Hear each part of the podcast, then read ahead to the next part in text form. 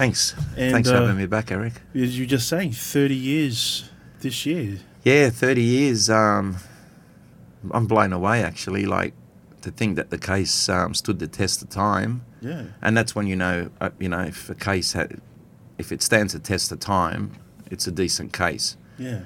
So, um, time usually shows whether things are real or not. And um, I'm proud, actually, to have, um, you know, celebrating 30 years and people are still interested. Yeah, man. Well, especially now with TikTok. Just um, I just want to so just a bit of a recap on your story because like we have the previous podcast that went for over two and a half hours.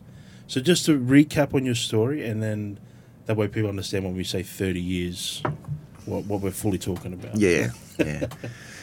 All right. Um, I'll start from the beginning, but quickly run through it. Yeah, just so a quick version of it.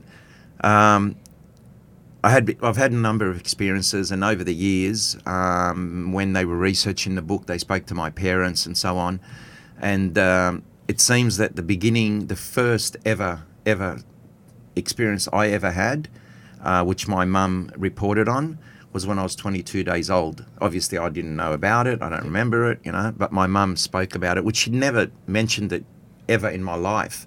And she just happened to walk in when they were researching the book. They were doing some research and investigations with my parents, interviews and so on with my family.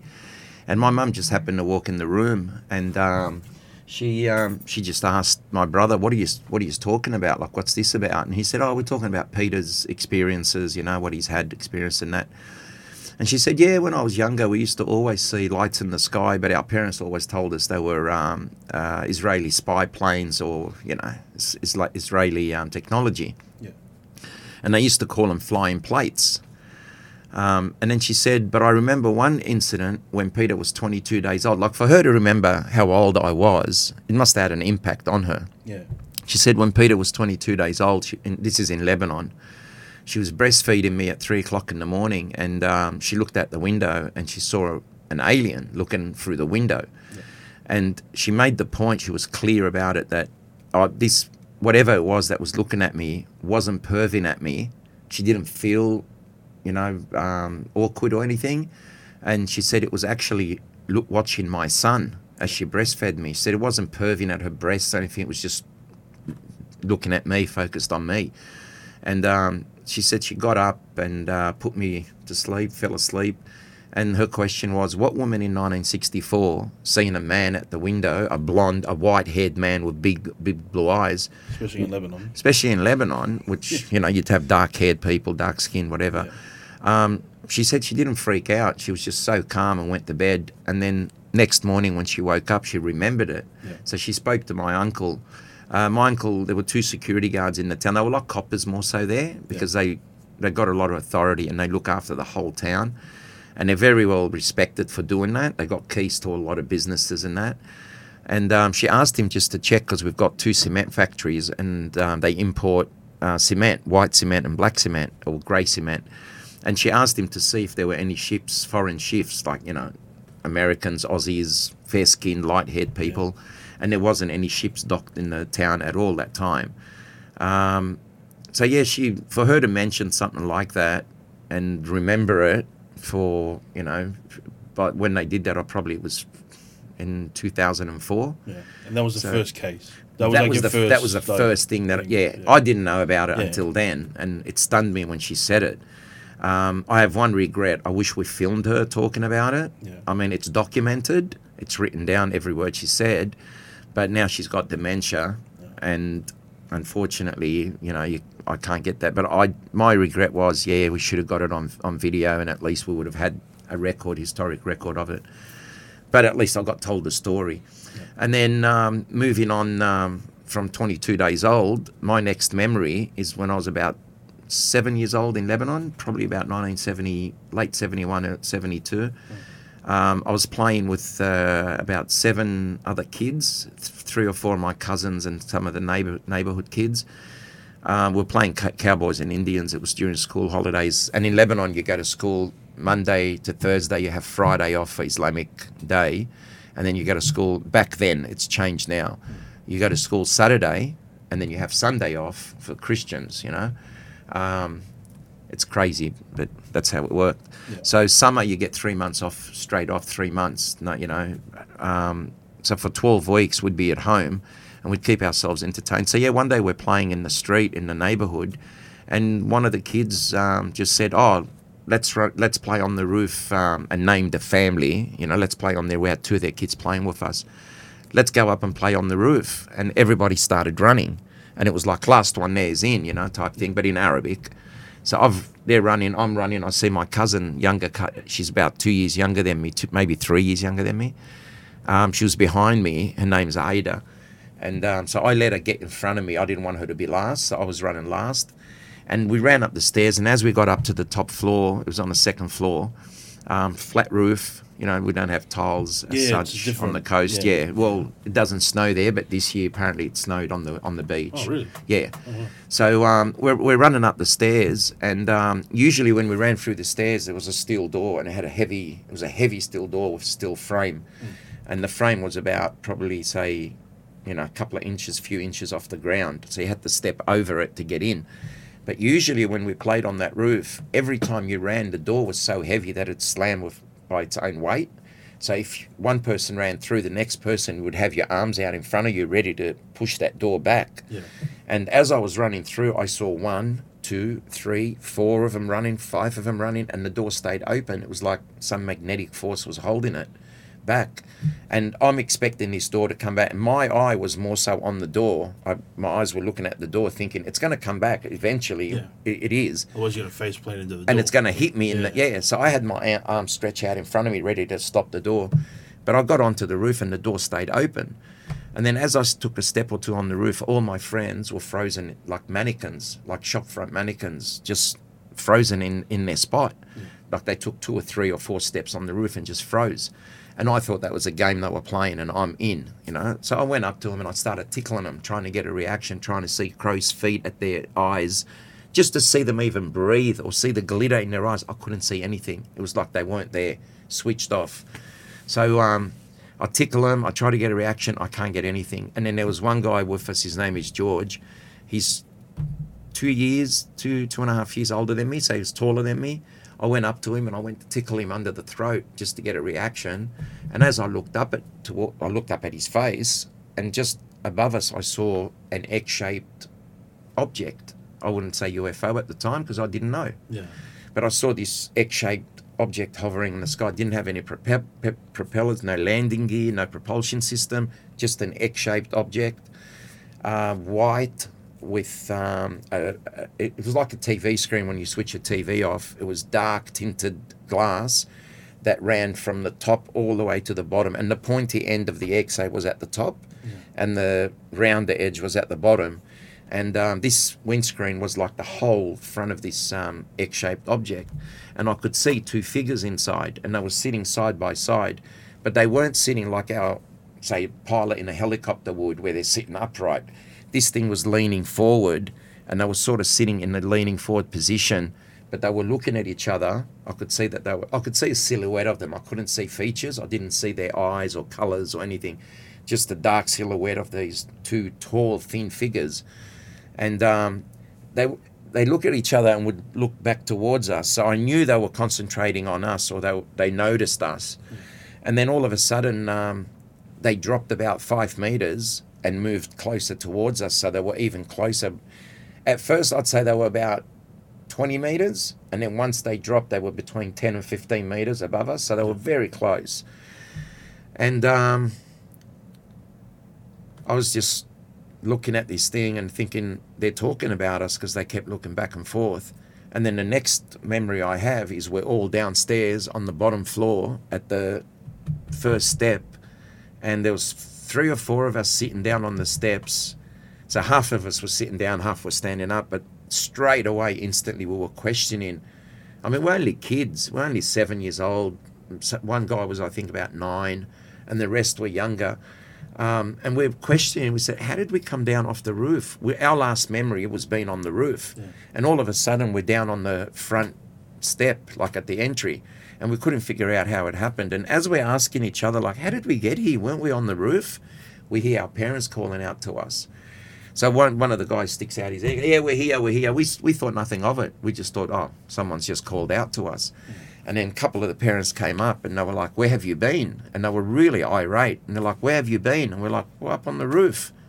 You get a smack on the butt. Where have you been? And it was repeated every time we said we were up on the roof. We got a smack. And then they're like, "Tell us where you've been." There was some guy that they used to suspect of being a pedophile who lived in the town, and uh, he used to have a whole bunch of key, and they used to think he broke into houses and that. And they were questioning us, "Did you go to that guy's house? Did you go near his house?" They just thought maybe he, you know, played with our mind and got us in there, whatever. And we're like, "No, no, no, we were on the roof," and they were so upset because they reckoned they'd been looking for us for about three hours, screaming our names, calling out, and they were saying, "If you were on the roof, why did you ignore us?" Yeah. And then they started asking, "Well, you're playing doctors and nurses." You know, they were concerned that they were concerned that The, the, silly kids, kid stuff. silly kid stuff, and they were like, "Were they doing something wrong?" And they didn't want to answer. So that was their way of thinking. But you know, we, were- all our response was, "We were up on the roof." That was our memory. Yeah. Um, so we all got grounded. We couldn't play for, for about two weeks. We had to stay home and you know stick by your your mum and wherever she went. Basically, couldn't play together and that. And um, a couple of months before, probably about I'd say three months before we migrated out to Australia, where my dad was already here. Um, I got on the school bus after school, and my cousin and I, my cousin's a year and a half older than me, we got on the school bus, and as soon as we got on the bus, the bus driver closed the bus doors, and then he's opened them up again and said, "The bus is full. You guys have to get out." And the bus wasn't full, but now I know that people react.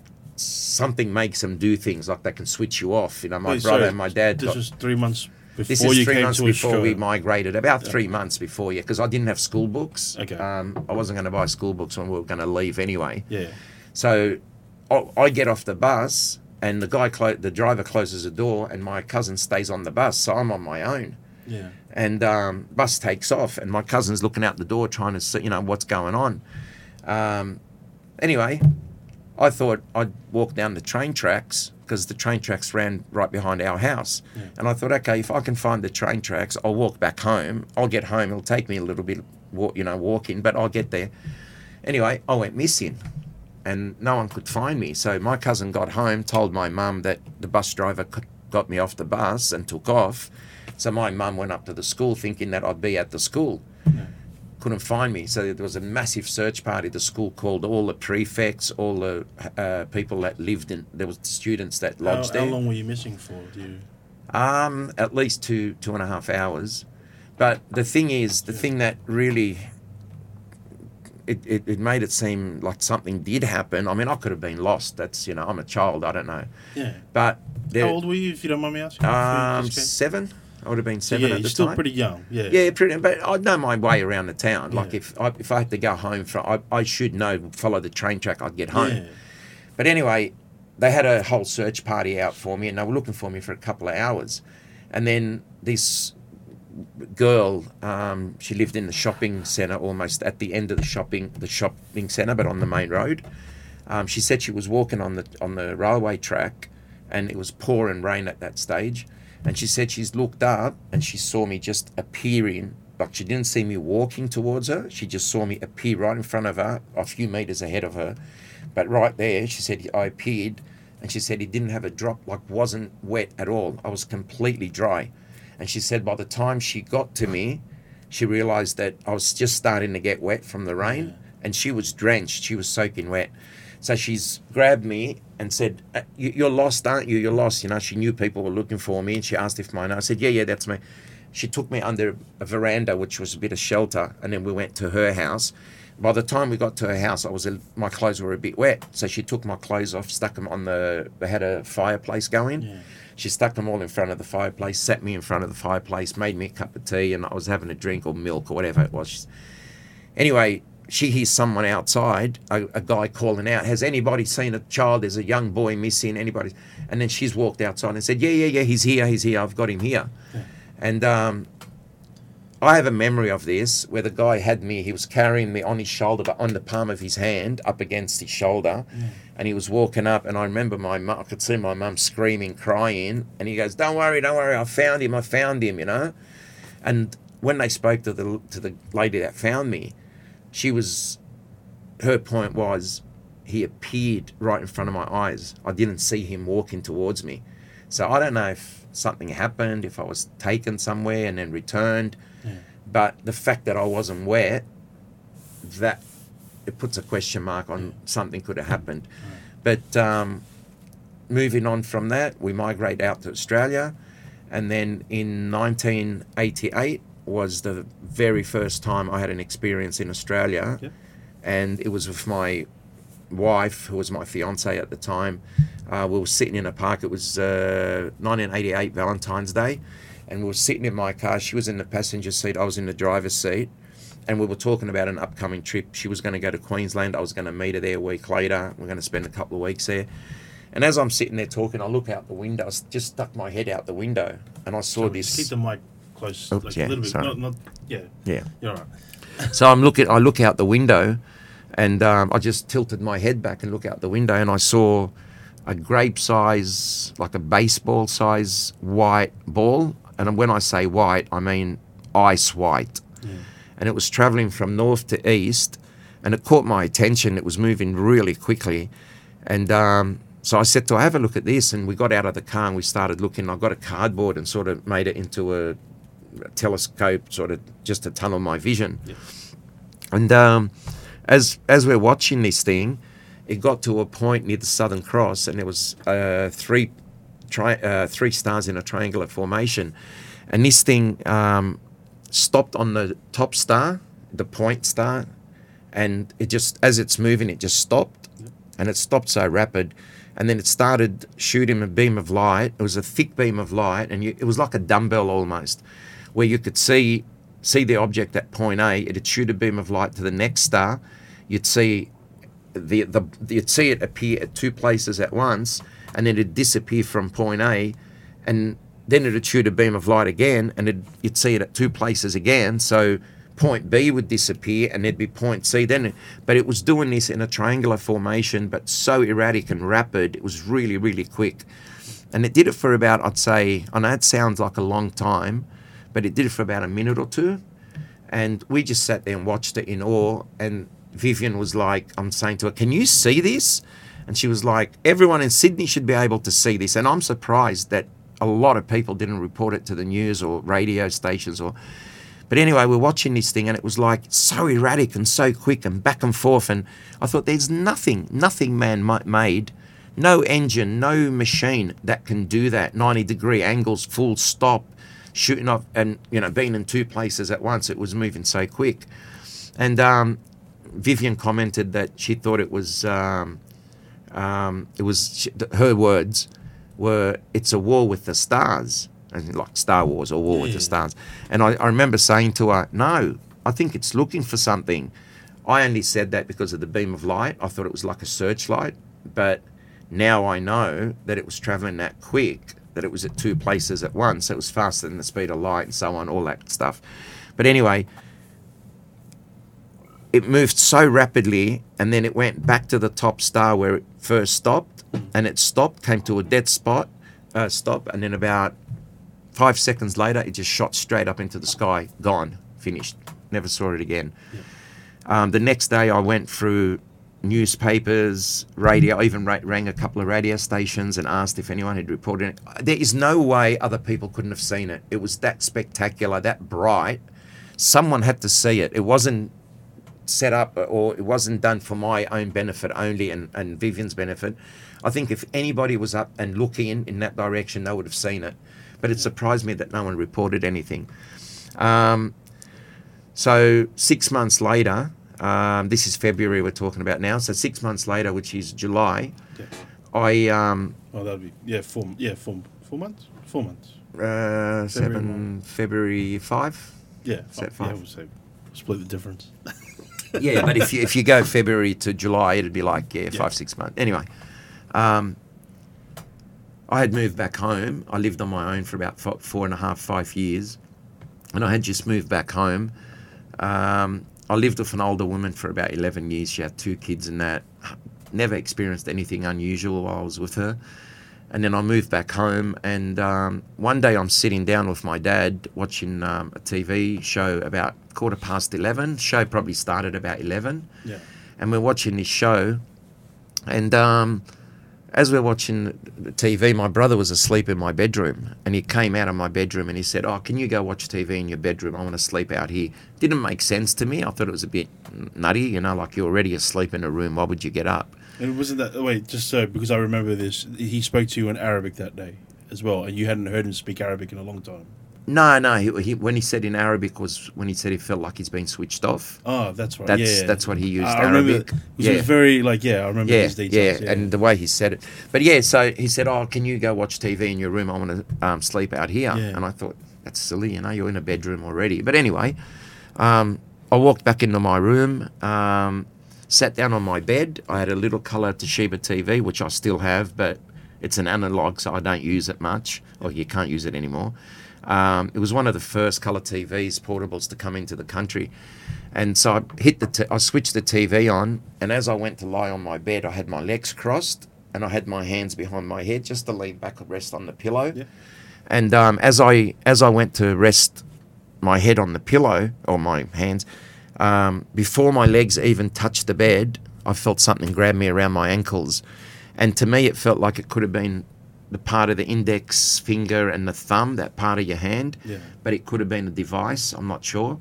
But I did feel something wrap around my ankle, and as soon as it did that, I felt pins and needles crawling up all through my body, like numbness, as if you know when you sleep on your arm and it goes numb. But it, this was traveling up through my legs. I could physically feel it coming up to my knees, up to my waist, all the way up to the top of my head. And then when it got to the top of my head, it felt like the way I described it then was like ants crawling through my he- my head, but it was like static electricity. And um, luckily, I had my eyes open. I think if I had my eyes closed, I wouldn't have seen anything. But I had my eyes open. Um, as soon as I felt what, what it was, and my head hadn't even hit the pillow at that stage, I looked at the foot of the bed, like straight across me, and there was a creature, an entity, and it was hooded. It was wearing a hooded robe. And the best description I could give you at the time was that it looked gorilla like, like very stocky, solid, about four foot in height, um, deep round set eyes, wrinkly forehead, deep wrinkles in the forehead, um, cheekbones, protruding cheekbones that were shiny. They were dark in bluish black in color, dark blue black, uh, big lips Yeah. and um, it looked horrific. I thought it was the devil. I thought it was evil. I thought, oh shit, I'm paying for all the things I did wrong. you know, living on my own for those five years or whatever, and this is payback time. This is evil. I did not think alien. I did not think UFO. It didn't even cross my mind. So there's one one entity at the foot of the bed, and I'm already crapping myself, thinking, what the hell is this? And then I notice corner of my eye on the right side of the bed where the television was. So between me and the t- between the bed and the television were two more beings that looked exactly the same. And when I say exactly the same, I mean identical.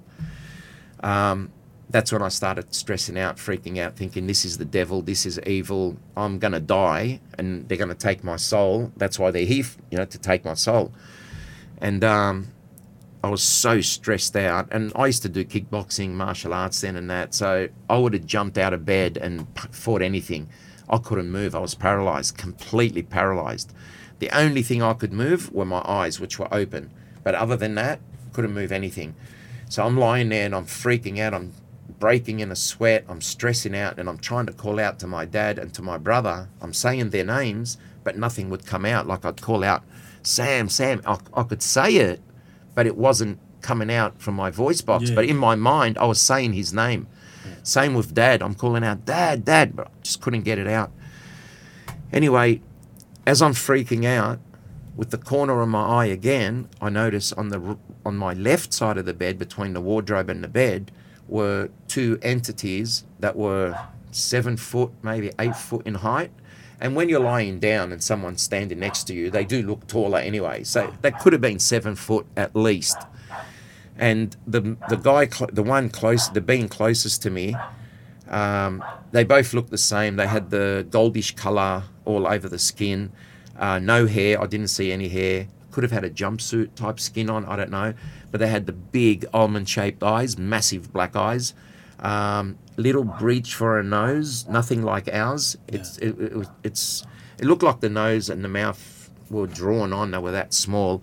Uh, there were two little slits for the, for the nose, the nostrils, and the lips. It was just like a thin line you would draw with a pencil. There wasn't in- protruding lips like we have, you know, or collagen lips and all that. It was just like a really thin line. Um, the chin was a bit pointy, but not sharply pointy. I didn't see their ears, but I did see like indentation. Um, um, a narrow neck, but uh, what caught me was the eyes. As soon as I looked in, in uh, my eyes made contact with his eyes, and I say he because I know there was a male and a female, and I could see the female. She had breasts, and um, the male had a surgical mask on, but he had it under his chin. Yeah. The female had hers on over her mouth, but don't think of a surgical mask like we're accustomed to now that we wear every bloody day, um, which is probably wide as four your, the width of your hand. This is like wide as two fingers because they have smaller mouth, hardly any lips. They don't need a big mask to cover. So yeah, it, was probably wide as two of my fingers. She was wearing it over her mouth, and I got the impression that I'd made contact with him earlier at other times, uh, where she was new to this, like just meeting me for, and that's why they were probably concerned about passing on diseases or whatever. Yeah. So anyway, I'm freaking out, stressing out, thinking, "Oh my God, this is evil. This is the devil." And then I see these two to my left, and I've got to say, they didn't look angelic, but I felt it. I felt like they were benevolent. Yeah. They, they they were good good beings. They weren't there to harm me. And I one second I was perspiring. I was you know anxious. I was freaking out. And as soon as I made contact with this being's eyes, I was totally totally relaxed. Like that was within seconds. And I can't be sweating one second and then completely calm and not sweating the next. But it happened. And as I'm looking into his eyes, he says to me, calm down, relax. We're not going to harm you. Relax. It'll be like the last time. Calm down, relax, repeating it. And I'm like, what fucking last time? What do you mean last time? You know? And um, so he kept saying that. And I got to say, it calmed me right down. And as he's saying, we're not going to harm you, relax, I see him, he had in his hand what looked like a syringe Yeah. but it had like an optic fiber cable at the front of it, like a wire, you know, like optic fiber, those Yeah. lights that, and they light up and that. Yeah. All I could see was this thin, flexible tube at the end with a light at the tip of it, and he was holding it between, say, if you put your index finger, your middle finger, your ring finger together, and put your thumb and your little finger against each other, that's how it seemed to me like he was holding it. Yeah. Um, wasn't using the thumb; he was using the three Yeah. fingers, and then he pointed it to the tep- top left side of my head, and inserted it in. And I didn't feel any pain at all, but I blacked out. Yeah. Um, I came to, uh, I thought it was about 15, 10, 15 minutes. Um, when I came to, I had been fighting this paralysis for so long. So I just jumped out of bed. I sprung out of bed, opened the door, went in, and tried to wake up my dad. He was the first one I got to. And I tried to shake him, and I was like, Dad, Dad, Dad. And I couldn't wake him up. Yeah. So I, I slapped my dad a couple of times and he still wouldn't wake up. So I went over to my brother who was sitting in the chair and I tried to wake him up. And I'm like, Sam, Sam, wake up. Something's wrong with dad. I was really concerned. I thought dad had a heart attack or something. Yeah. So I'm like, Sam, Sam, wake up. Something's wrong with dad. And my brother wasn't responding. So I slapped him three times really hard. And he came to, and in Arabic, he said, he goes, I feel That's like it. I've been switched off Yeah. That's and right. it freaked me out. I was like, what, what do you mean you feel like you've been switched? on?" And he looked dazed. He looked like he wasn't, you know, all there. Yeah. And I said, mate, something's wrong with dad. So he gets up and we both trying to shake dad, trying to wake him up, slap dad a couple more times. And he goes, get some water, whatever. And by the time I turned, my dad's come to. Yeah. I went to get water, but I didn't even take a step. My dad's woken up, didn't say a word. Didn't say, why are you slapping me? Why are you waking me? Just didn't Yeah. react. He was just quiet. Anyway, I said to my brother, "How long has it been since I've been in my in my room?" And he said, "Oh, about ten minutes," which is what I thought. Yeah.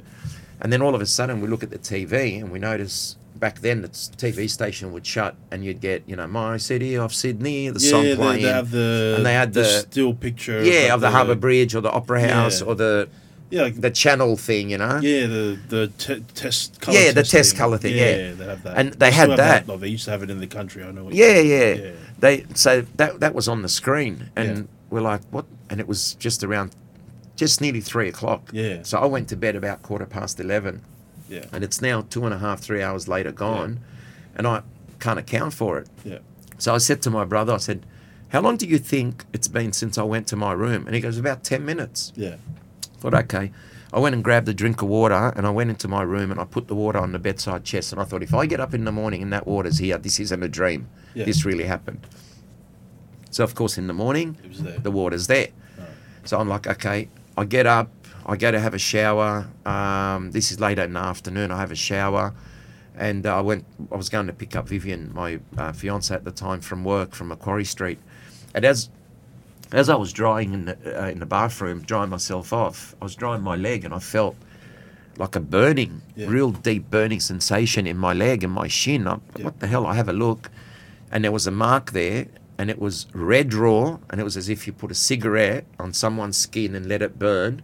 It'd leave a circular Yeah, perfect, burn uh, yeah. and a bit of an indentation, and um, it was red raw. It was like sore. Yeah, So I, I knew straight away that I connected it. I thought that wasn't there yesterday, and it's there since I had this thing happen to me. So anyway, I remember that something was put in my head as well.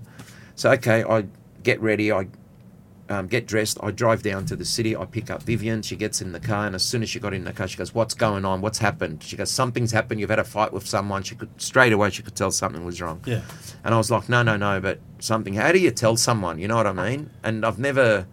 It's well, not. yeah, it's a pretty hard conversation. Yeah. Imagine to have like, hey, I just had a weird experience happen to me last night. And it's not like I had talked to people and heard people talk about this. Yeah. It wasn't accepted in my culture. You know, Well, I'm, I'm Lebanese Christian don't even- Maronite. Yeah, I don't even think it's just cultural. I think it's just like when you when you like now when you start to you know, it's not something you can just bring up. You're like something happened to me. Like I don't know if it really happened. Like I feel like it really happened. Yeah, you think you you guess you second guess yourself yeah, and you wonder, you're but going through a lot. And like, look, it's when you especially when you go back to '88. I mean, things just like Hmm.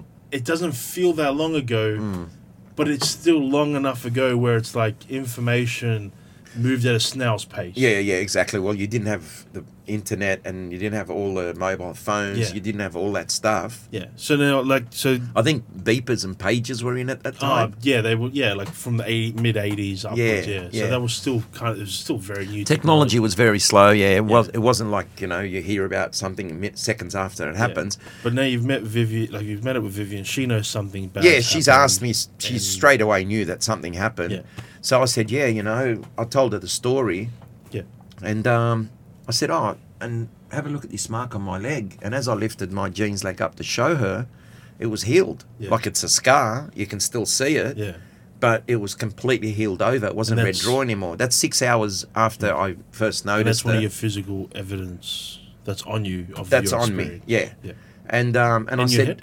Yeah, you- yeah, and I and then I said to her, yeah, and they inserted something in my head, Yeah. and as I went like that and touched my head under my nail, there was dry blood. Yeah. So she's had a look, and she's like, she gasped, and she was like, oh my god, you got a donut hole in your head. It's like a donut. It's inflamed, Yeah. and there's dry blood. And she said, oh, I think you should go and see the doctor. So I dropped her ho- off at home at Dulwich Hill. My doctor was at Earlwood. Drove up, went and seen the doctor, spoke to the doctor about it, and I was trying to be honest with my doctor. I'd known her for 10 years. As soon as I said, oh, look, something was in my room, I didn't say aliens. I just said there was a presence in my room, da da da. Look, I got something in my head. She would have dismissed you. She just away. laughed, Yeah. and everybody in this in the waiting room heard her laughing and that. And I actually said to her, "If you think I'm crazy, send me to a psycho- psychologist. Psychologist, don't laugh at me." And I never went back to see her again. And I used to put all my friends onto. She was such a good doctor, but it really disappointed me. So anyway, um, my search began. I started. I wanted to know what was going on. I wanted to know what am I experiencing. So I, who do I co- contact? Psychologists and psychiatrists. You know, and um, every time I'd say to them, "Look, there was a presence in my room." Oh no, we don't deal with that. Sorry, hang up. They didn't even want to hear it.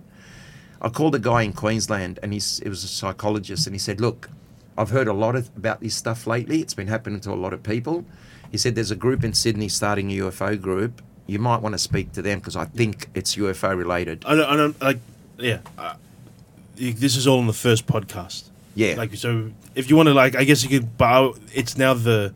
I want to talk about from your primary experience because, like, the '88 experience that you had and your primary experience is really what I want to like focus on here because that's what's been happening in the last couple of years, pretty much since COVID started. yeah. So let's just quickly recap your your major experience. 92 experience. Yeah, your 92 experience. Yeah. Well, 1992, I um, I had head injuries. I had I got attacked at, at work on a job site, and I got I got stabbed in the chest. I had a broken bottle, ripped my arm, arm open.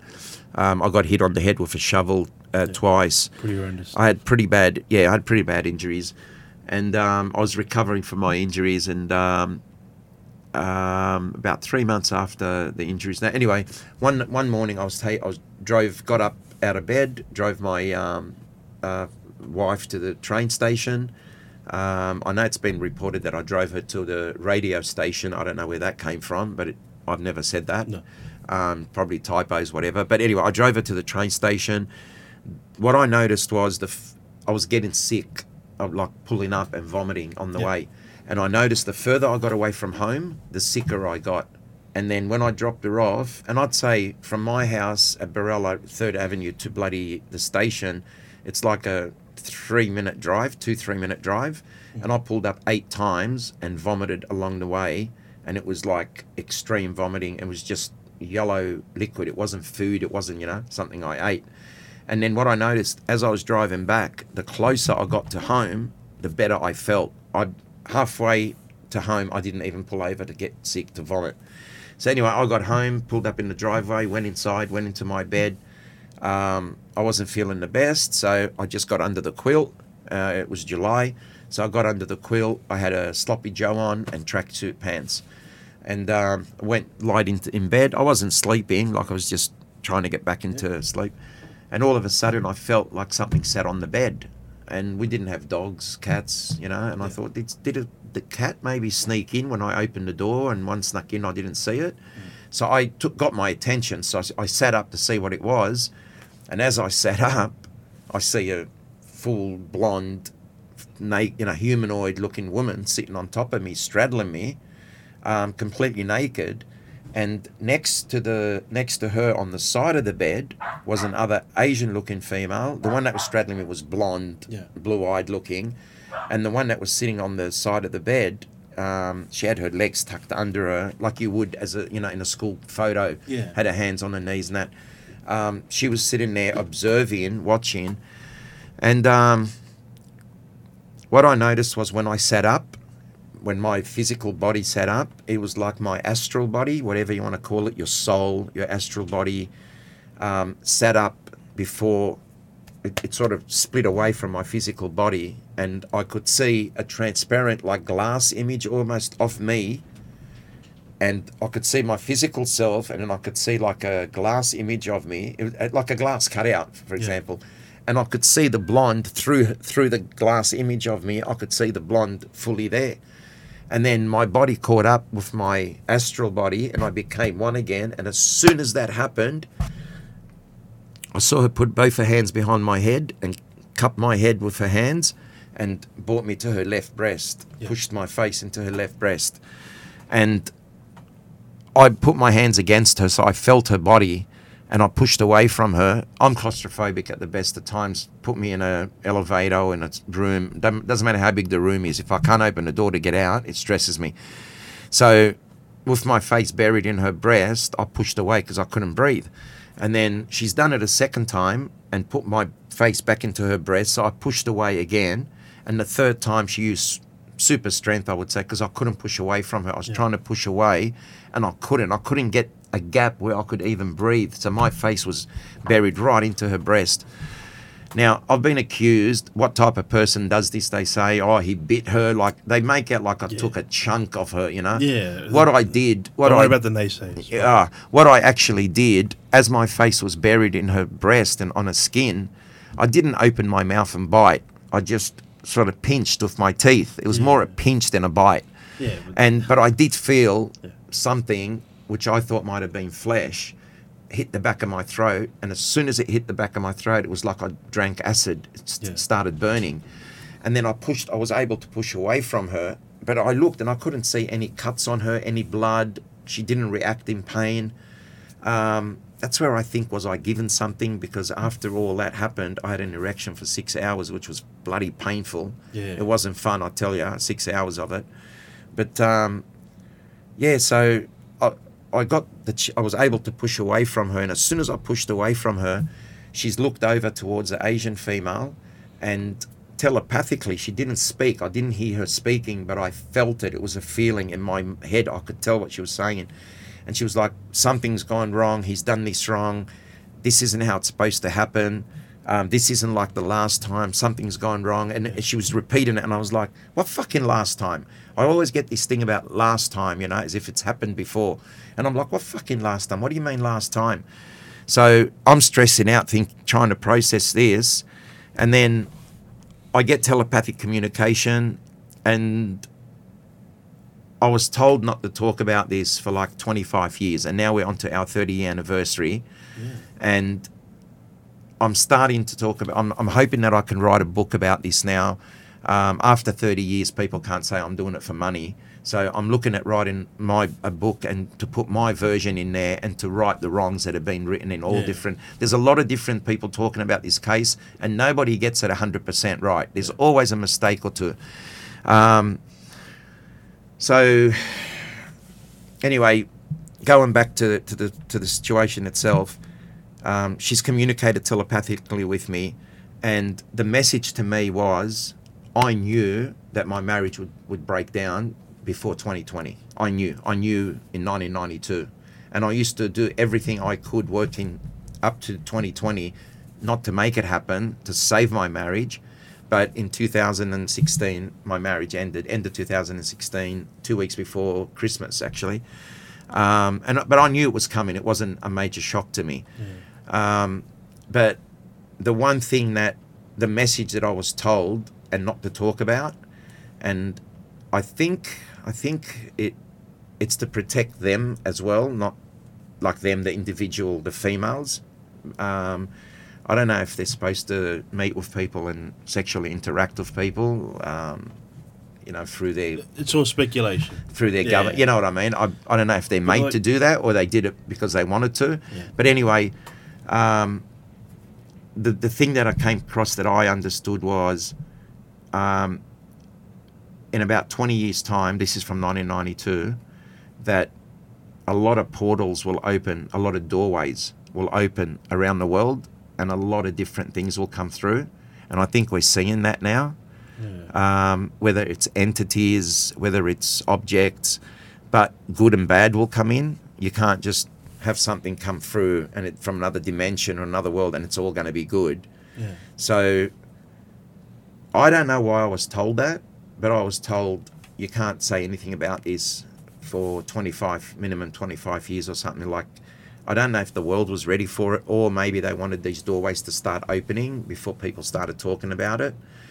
But Well, well, sorry, what you, by doorways, what like what do you mean? like portals, yeah, like yeah, dimensional portals, um, Stargate, Stargate, you could say. yeah. Like there's there's things that are opening up around the planet, and things are coming through from other places, other dimensions. Uh, we don't necessarily understand what they're doing, but there's a lot of evidence now that people are seeing creatures that don't exist in this world. Yeah. And um, I didn't. I never wanted to talk about it because I don't know. I just like I like the hard evidence stuff, and that's why the hair made it so much more interesting for me. Had I not had Well, the hair, I wouldn't have talked about that- this. That's like sort of so. Yeah, you have physical evidence that you were visited. That's that's what separates you from most other people. Like for sure. Like that's the the key thing. Your story is as unique as anything, and that's like we, we I mean we went into like major thing like we on the first podcast you and I did together. Yeah, But like now, it's sort of from when we did that. That the, the interview that we did then was in 2019, yeah, and then it wasn't until the end of 2019, start of 2020, when they just suddenly went, yeah, like the Pentagon in the US, Yeah. they they really formally came forward and Yeah. they said, yeah, actually, there's been a lot of weird shit in the skies. We have lots of evidence. You have the guy like uh, what's his name, Commander Fravor. Uh, he's been on Joe Rogan a few times, and he did uh, the Tic Tac thing. Yeah, I mean, like when I hear the Tic Tac and I hear your story about the egg shape, yeah, you know, it's yeah.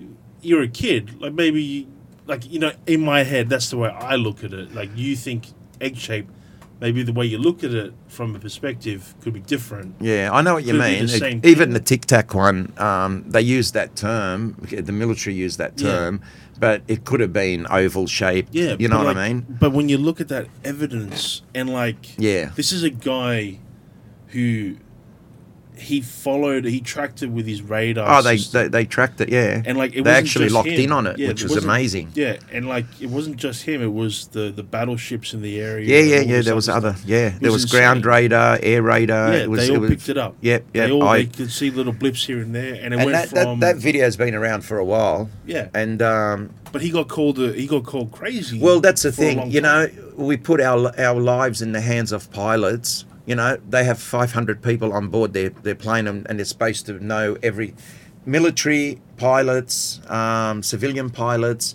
They're heavily tr- well trained. Yeah. And if, if, if a military pilot is going to mistake a normal plane or a normal star, Venus, and, and make out it was a UFO, we're in great trouble. yeah. You know, I like- wouldn't want to be on that plane But when you as a passenger. as you who has had this experience, like, and not just once, like multiple times in your life, and then for like say, well, that would that would have been twenty five years, say, of like people going, this man is crazy, you Mm. know, whatever, Yeah, yeah. like completely And I you. understand that. I understand Yeah. that. You know, they say seeing is You're, believing. you're a rational guy. Like even I said it to you last time. Like, and I I'll, I'll say it to you now. Like your experience, I I I love hearing about it. It's a fascinating story to me. yeah, But because it hasn't happened to me, it's so hard for me to like. yeah, yeah. I understand you that. know? I, I totally understand that. I can understand people being skeptical. like- but you look at the evidence, and Yeah, if the evidence stands up, Suddenly in 2019, 2020, mm, just before the pandemic, like you know, went crazy. Because I wanted to get you on in like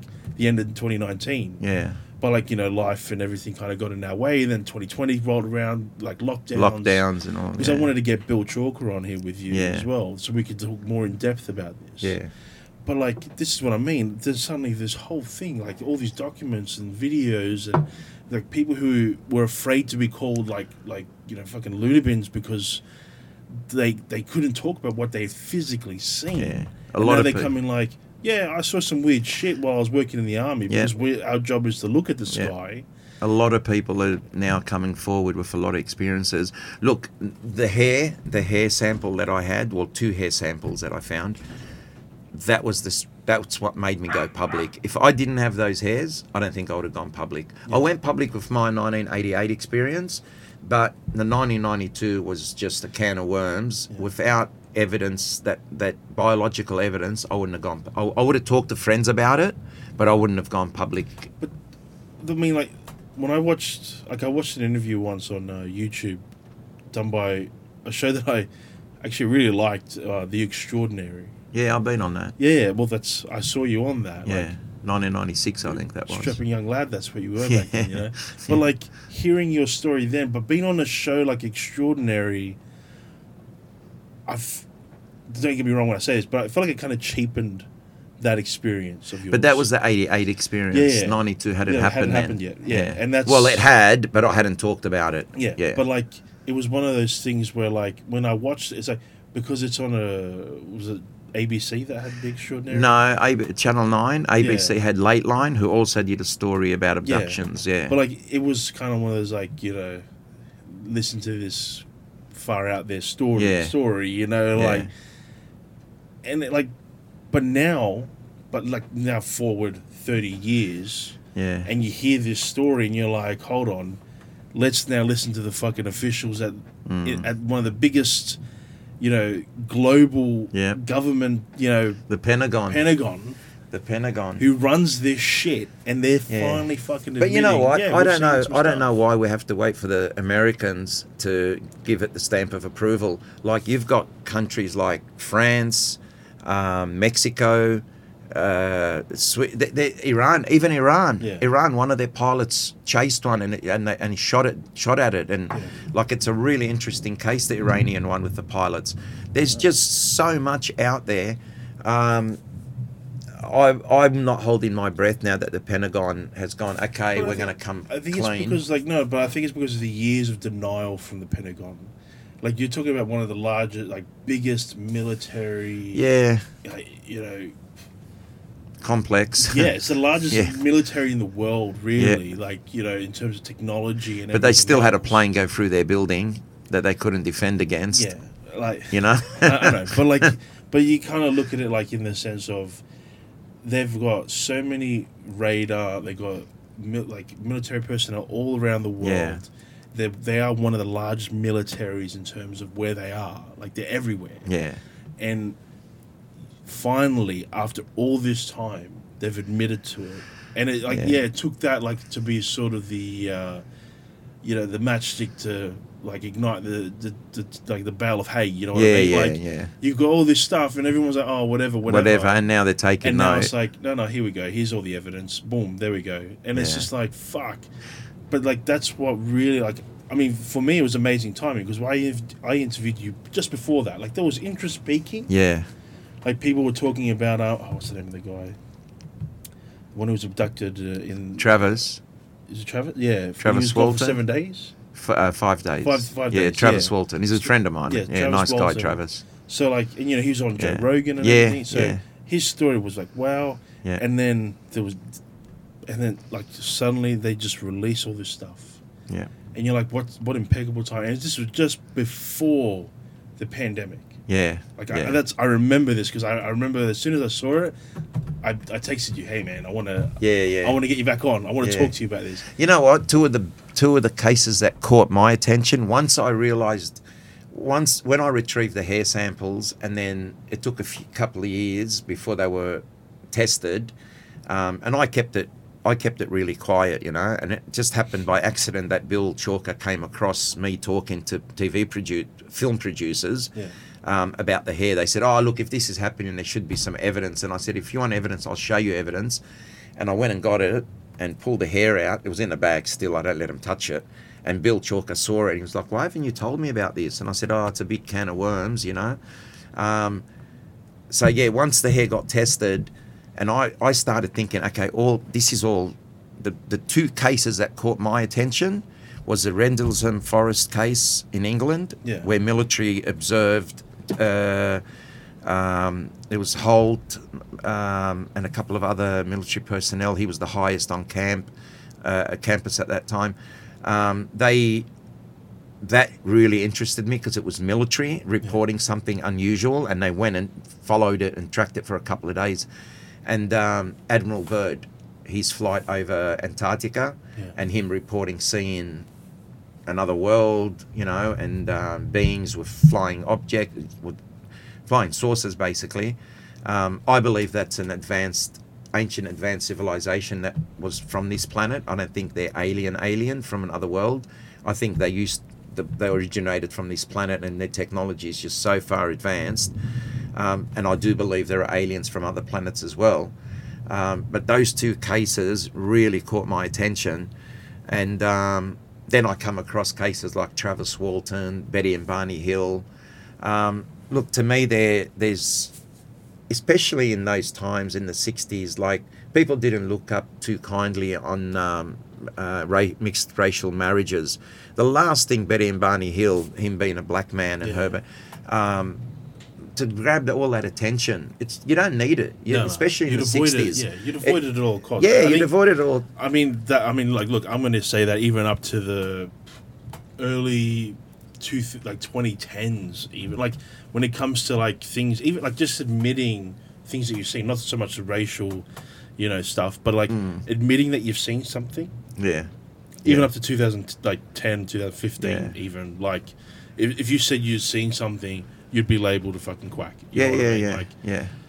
But yeah, People are thinking differently now. yeah. Oh, you know, well, the younger mean- generation has have been spoon fed the UFO stuff, and I think it's a cult. Yeah, to get to get to get it in in the mainstream, they've had to slowly, slowly feed this, you know, new generation information. And you talk to young kids now, and they all accept it. They all Yeah. believe aliens exist, and because there's now so much information coming out about it. that's it. the and thing, and the information's coming from all around the world, from Yeah, like- countries and tribes that don't have TV or internet. Yeah, but like the, I remember like when I was just saying this before, like the whole TikTok thing.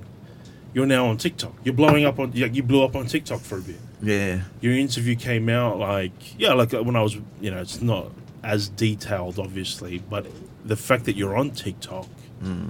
with your story from a documentary that you were in, it's like wow, and you had like a few. I don't even know who's actually released that, to be No, I, honest with I- you. I can't remember who released it, yeah. but like you're on TikTok. But that's from uh, Ancient Aliens show. Yeah, and like that's you blowing up now, like on a whole new platform. Yeah. Like you're getting released, your your your stories out there. You, you like you like you know you had you said you had six or seven people reach out to you. In two days, yeah, telling Yeah. me they'd seen it on TikTok. And that's what I mean. Like 30 years down the track, this year's 30 years, and the case is just getting.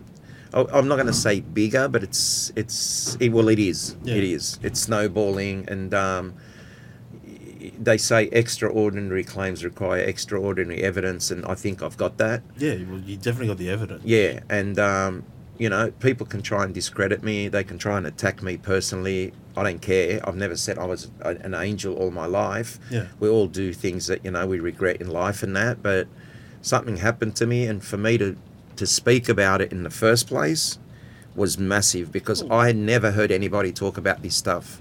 I think I believe I was the first Australian to actually go public and speak about it in, in, in public domain, you know, in front of people. I'm Yeah. not I never did public speaking. I never spoke in front of an audience. And I don't know, something just I knew this is why did it happen to me? Like why me? Yeah, And maybe it's because I am a bit outspoken and I will go out and talk about it. Now, I've, I've met people now that are saying it's happened to them. Yeah, And one case I've just talking to you about happened two years before mine, but I never heard them talk about it. yeah, And all these people that are reporting that the case they experienced something similar, they're suggesting that the hairs were put there on purpose, yeah. that they weren't by accident. And let's face it, there's six people reporting Yeah, sorry about that. We just had a blackout. yeah. Uh, see what we were saying, Peter. Yeah, so we were talking about now. We're we're in 2021, and um, with I think with all the Pentagon, you know, ex- taking on the UFO thing, and that it might you know, they're going public and saying that yeah, they think something's there. A lot of people are taking note, Yeah. um, and a lot of people are coming out of the woodworks now with reporting their own experiences. And um, I've, as I've said, I've spoken to five or six people now who have very, very similar experiences to mine: a blonde female, an Asian female, hair samples, and the hairs were placed on on the on the penis basically, and they're all saying that they were placed there uh, on purpose. So they it wasn't also by have, accident. They also have hair. They also have hairs. We've had two hairs that are actually been sent to Bill Chalker Yeah. and um, tested. But the, the the thing that Bill Chalker and the and the scientific the scientists that he's worked with, um, it's they're called APEG. Um, it's all about the chain of events. So if you have a, sample, if you if you got evidence, they want to know that you have full control of that evidence from the second you found it to the second you handed it to them. You don't want to drop it on the ground. Now, I'm just giving advice now because we're learning from it. Um, if you remove a hair, if you think you've had an experience and you find evidence on you, don't leave it behind. Don't drop it. Don't just discard it. Put it in a plastic bag, even if it's a sandwich bag Yeah. seal it, put a date and time on it, and just keep it because you never know. Um, so, had these people collected their hair the way I did and had that chain of events where they never, never lost track of it, they always had it in their sight, they always they put it in a bag and knew where it was. Two of the people reckon they dropped the hair on the ground in the bathroom Yeah. and went away. And then a couple of hours later, thought, I, sh- you know, I better go and get that hair. And they've picked up a hair, and they've hair. and they've had it tested, and it's Yeah. come back matching their daughter or their wife. Yeah. You know, it's nothing, just nothing. But um, it would be interesting if if that hair, the chain of events, they can tell you, I took that hair off my private area. I never took my eyes. It's been in this bag for so long. We know that that is that hair, because it's not cheap to do DNA testing on on things. You know, a couple of grand at least. Um, but yeah, we'd love ten cases, hundred cases where people do produce hair and we can they can be tested. Um, what I'm excited about now, I've got a guy that recently, only last in the last week or so, ten days, contacted me, and he's actually had an experience two years before mine. He was 17 years old, and it was 1990. Yeah. Um, that interests me. No, no, I've got to drive. Thanks. Um, that interests me because, um, and he says that he has the hair, but he doesn't remember where it is. He re- thinks it's in a drawer somewhere, Yeah. and he's going to try and find it. Um, there was a guy on the Central Coast. We test the hair was tested. Um, yeah, look, all, all we need. I mean, my my case is one case with one sample that was tested. If we can get ten more or a hundred more, uh, everybody in the in the team would feel a lot better that Yeah. we can do But I mean, replicate the um like- the findings. I don't. Th- I don't think that's something that. You know, like you would generally go, "Oh, there's a hair. I'm going to save it." No, you most- wouldn't. You wouldn't most people- unless you remembered the circumstances that it got there. Yeah, like, and that's the thing. Like, do they remember that? Like, that's you know, I guess that's a key thing because, like, you know, if you're, you know, paralytic and you're asleep, it's just going to be a long dream. That's You the thing. know, if you got if you're if you're lying down and you're asleep and your eyes are closed, you're more likely to put. And I, I'll tell you now, I think millions of people have had experiences similar to mine, But they but most of them would see it as a Sorry, dream. just keep the mic Sorry, close. most of them would see it as a dream Yeah. because, I mean. It's not like you can open your door and they're going to be at the front door, or you can see them and say, "Oh, that I saw that lady." Uh, yeah, so when something like that happens, you, you take note. And to me, if if the reason I kept the hairs because I knew it was something very unusual. Well, yeah, I- you were aware. I was aware. I, I, I was yeah. I was awake. I wasn't asleep. So Yeah. to me, it wasn't a dream. I know what I saw. I know what I touched when I was pushing against her. I could feel it. You know, I, I just wish, you know, at least a couple of the samples that have been tested came back similar. You know, But now with your like with your story, like with your evidence, and then the release of everything from the government, like from the U.S. government in particular, I don't know. Has Australia released anything? Like you would know. No, You're Bill Chalker. Bill. Chalker was given access um, in I think I think it might have been in the eighties or maybe earlier. He was given access to the Australian UFO files Okay. um, in Canberra, Yeah. and he was able to photocopy some information and that. He was one of the first civilians to We be really given need To access. tee up something with you and him on. Yeah, I. I've asked him to come for today actually, but he had other things on and couldn't make Maybe it. But we can we'll- we we'll can talk this. definitely do that. I'd yeah. like to really like push to do this with him. Yeah, if it, Bill will give you the science back of it. He, he's done so much research in this country. Like, Yeah. yeah, he, he's value to have on um, um, to give you information. Um, but yeah, look, now that the Pentagon, I, as I said before, I don't know why we have to wait for America to give things a stamp of approval when there's been so many other countries that already have. Yeah. Um, like Belgium government, they've released they they Yeah, they did a massive dumping of stuff. Oh, didn't they? 10, 20, 10, 15 years ago, they handed, they released uh, information and videos of their pilots tracking objects and following objects. But then there, is it is it France that has now France, They've had like a committed group. Yes, NICAP, I think they call it Yeah. something. Um, there's been so many countries that are open to it, and they've, you know, openly admit that, yeah, we, we know they're there. We, we see them. We're dealing with them. Yeah. Um, I don't know why we need America. I don't know why we need. I just think, because, as I said before, like they they're the biggest, like they're the biggest government. Yeah. You know, Do you know that China has multiple UFO groups? Like so many UFO groups. They're so open to the topic. It's Bill Chalk has been there, I think, three times, visited China, because there's a link between my case and the Lahu people in China in the Yunnan Yeah, province. You, yeah, I remember you telling, telling me about this in Yeah, the last podcast. and let, let's not forget too. Most recently, in the last few years, there were the Taklamakan mummies found in China, which China's trying to keep very quiet, and these were six, seven foot tall beings um, with reddish hair and green and blue eyes, and they're mummies that were found in the Taklamakan desert. Uh, You can look it up. Anybody can look it up. It's there. Yeah. And um, I know for a fact that one of the, I shouldn't say too much here, but I won't name names, but one of the scientists I know that was involved in the DNA was actually offered a, a piece of uh, biological evidence from one of the mummies Yeah. to bring back. Yeah, but the person refused, Oh. refused to take it because why would you want to bring something that you have no, you can't,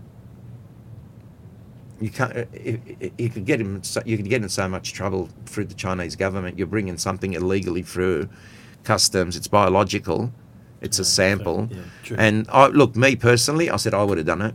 I would have bought the sample and got it You tested. fucking A, get it tested. Yeah, but- we want to know. We want to know more. But you know, the person's got credibility and doesn't want to I lose mean, that. So to a- them, it's especially like as a no. scientist, I think it would be hard, Yeah, like to to go down the rabbit hole. Hmm.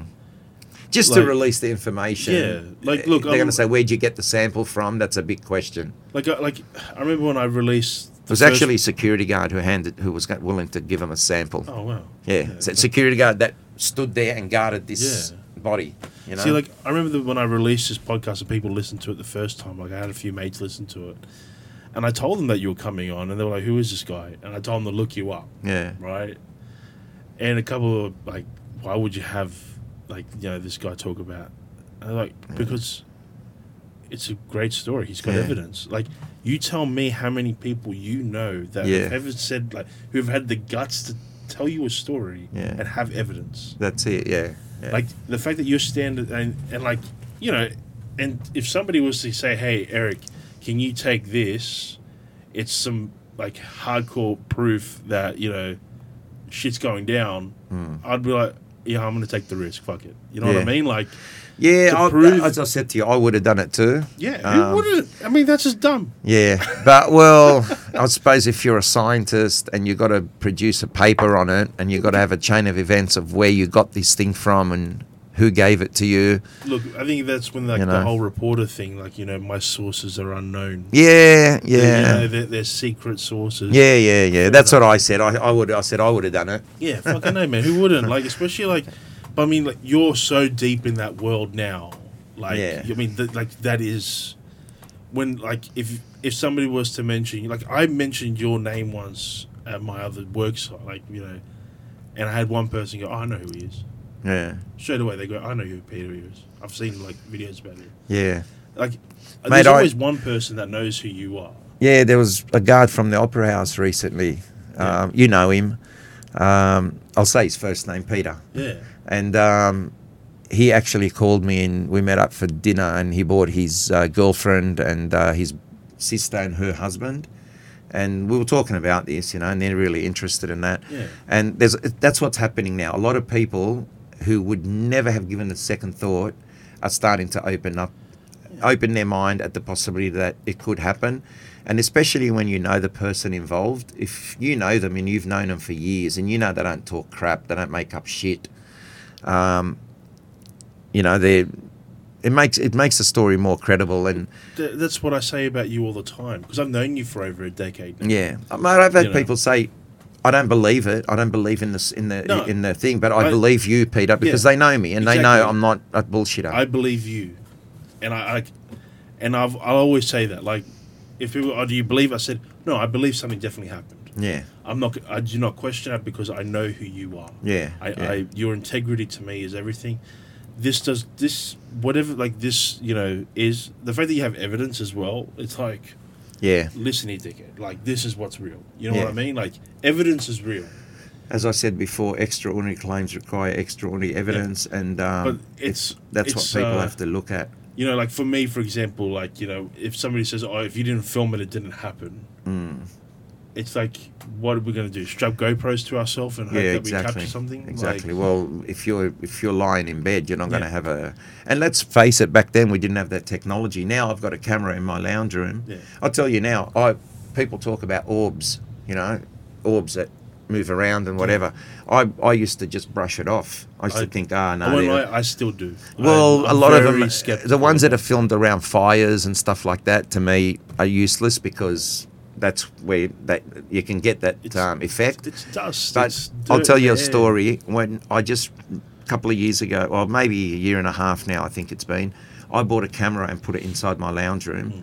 and as I set the camera up, I had it on my phone, viewing it on my phone, and I went into my bedroom. I wanted to see how my dog reacted or what my dog did.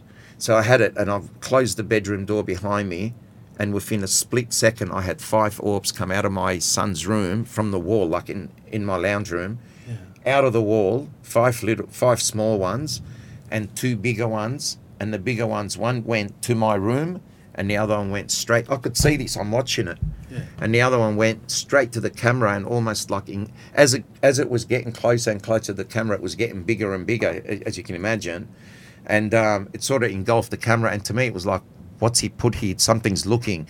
I've had activity in my house for a long time. Like Yeah, my my ex, yeah, my ex actually saw a, a, a man in the house that looked like Abraham Lincoln, dressed all in black and so on. Um, I didn't see that, but she has, and um, her reasoning with that is ignorance is bliss. You know, if I just pretend it didn't happen, it didn't happen. You know, but with what's happening now, um, you got the Pentagon. It's it it's fo- put a focus on this on the topic, Yeah. but I'm not holding my breath. I'm not expecting the American government or the Pentagon or anyone to go. Yeah, they exist. They're abducting people because once they open, they- they haven't. yeah, they haven't. I don't think they've opened that floodgate up yet. no, and when They've they do, they've seen weird shit in the sky. Yeah, That's yeah, where they've and they've filmed it, the and they've filmed it. They, Yeah. they admit that they're filming things, and they film things for two year for two weeks on a daily basis. Um, the people that are pushing the disclosure project, uh, Stephen Bassett, he heads it. He, he's, I've had him at my house, and he spoke at, uh, at my conference and so on. Um, every year, every year without fail, every year without fail, he'll put something. This is the year. Th- this year is the year. It's going to come. And I always say, well, I won't be holding my. I know him personally, Yeah, yeah. and I'm like, well, I won't be holding my breath, and I'm not going to hold my breath because I know it doesn't suit the government to to come clean on this. To be honest about this, it doesn't suit them. No, it's better for them to trickle it out. Yeah, not only that, I think if, if the aliens themselves want us to know, they will tell us. But Yeah. I believe that they usually wait for the world to destroy itself, and when there's a handful of people left, that's when they come in and rebuild, help them rebuild, and, and uh, teach them technologies and so on. Um, I, from my point of view, I hope and I wish that yeah, they'll go public and let everybody know, and you know, it's beyond doubt. Well, I, I mean, like I do admit now, like when you look back at it, like on hindsight from what you just said, like when they did release the uh, when they had the press conference in the US about like UFOs and stuff, it was around the same time that the whole COVID thing was just Yeah. starting to spill over Yeah. too.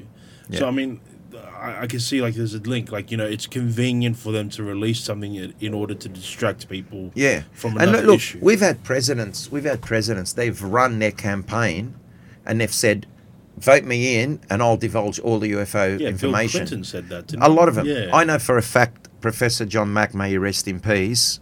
Now, I have, I have so much respect for that guy. He was Yeah. like a father figure to me. And it breaks my heart every time I mention his name or see him because he was just such a good contributor to this.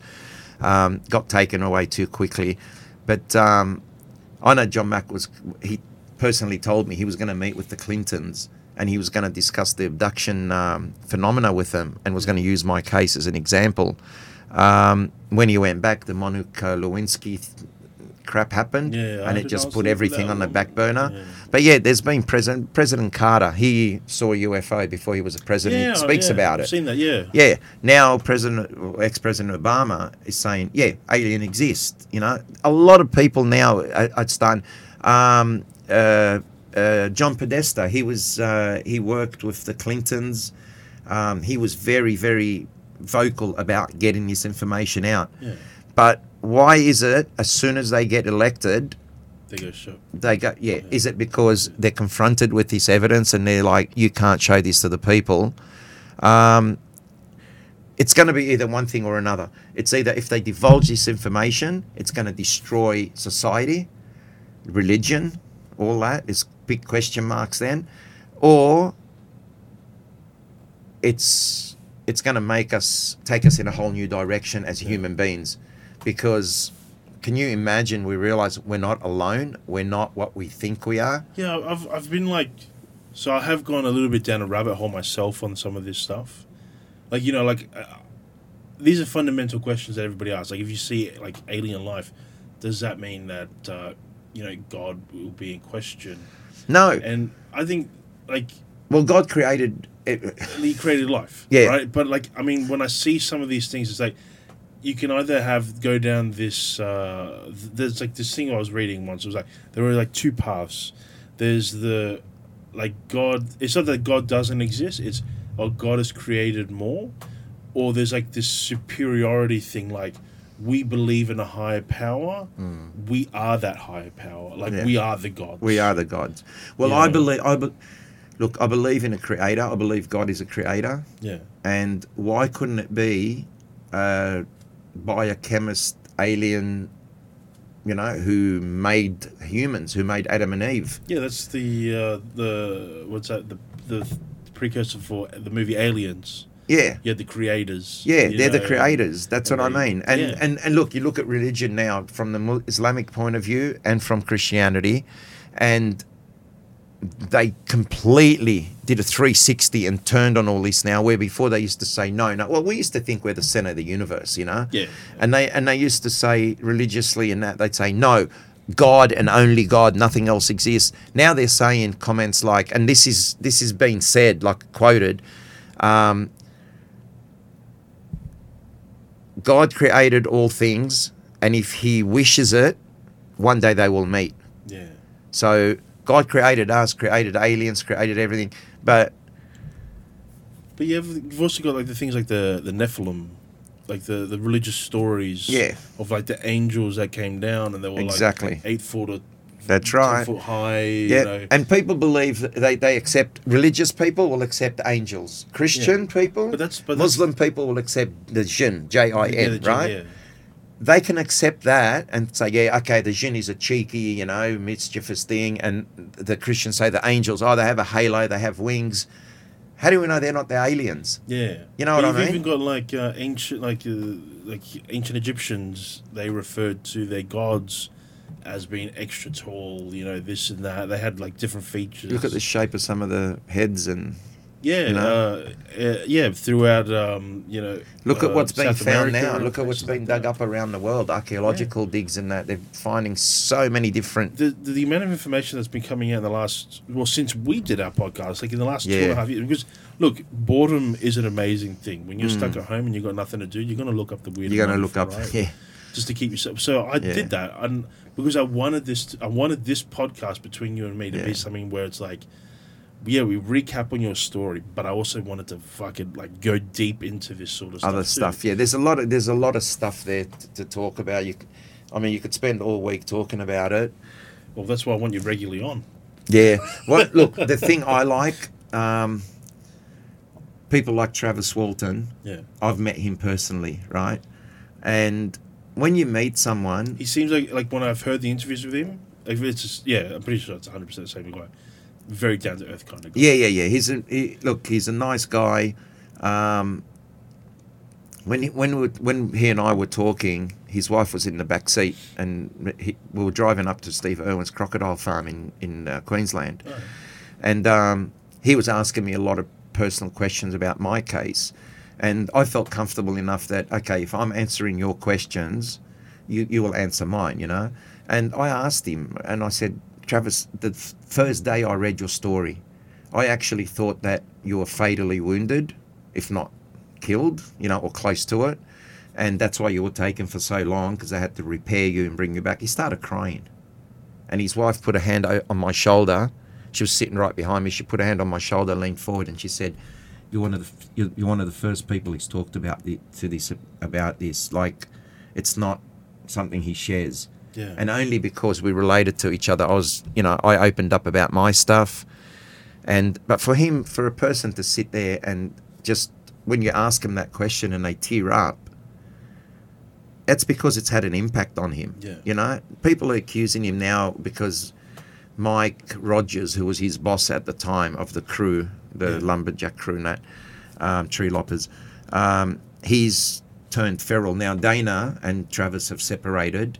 Um, a few years ago, they broke up, and she's never said anything bad about him that I know of. But her brother Mike has gone really, really feral on uh, Travis, and um, it's sad to see because he was always supportive, and all of a sudden now, and I think it, what it is, there was a movie made, and then um, Travis sort of didn't like it because they took, they made it, they changed things. Yeah, So went and made his own documentary film, Yeah. which was very successful, um, and I think Mike, there's a little bit of envy and jealousy there, and now he's accusing Travis of um, living in his sister's house.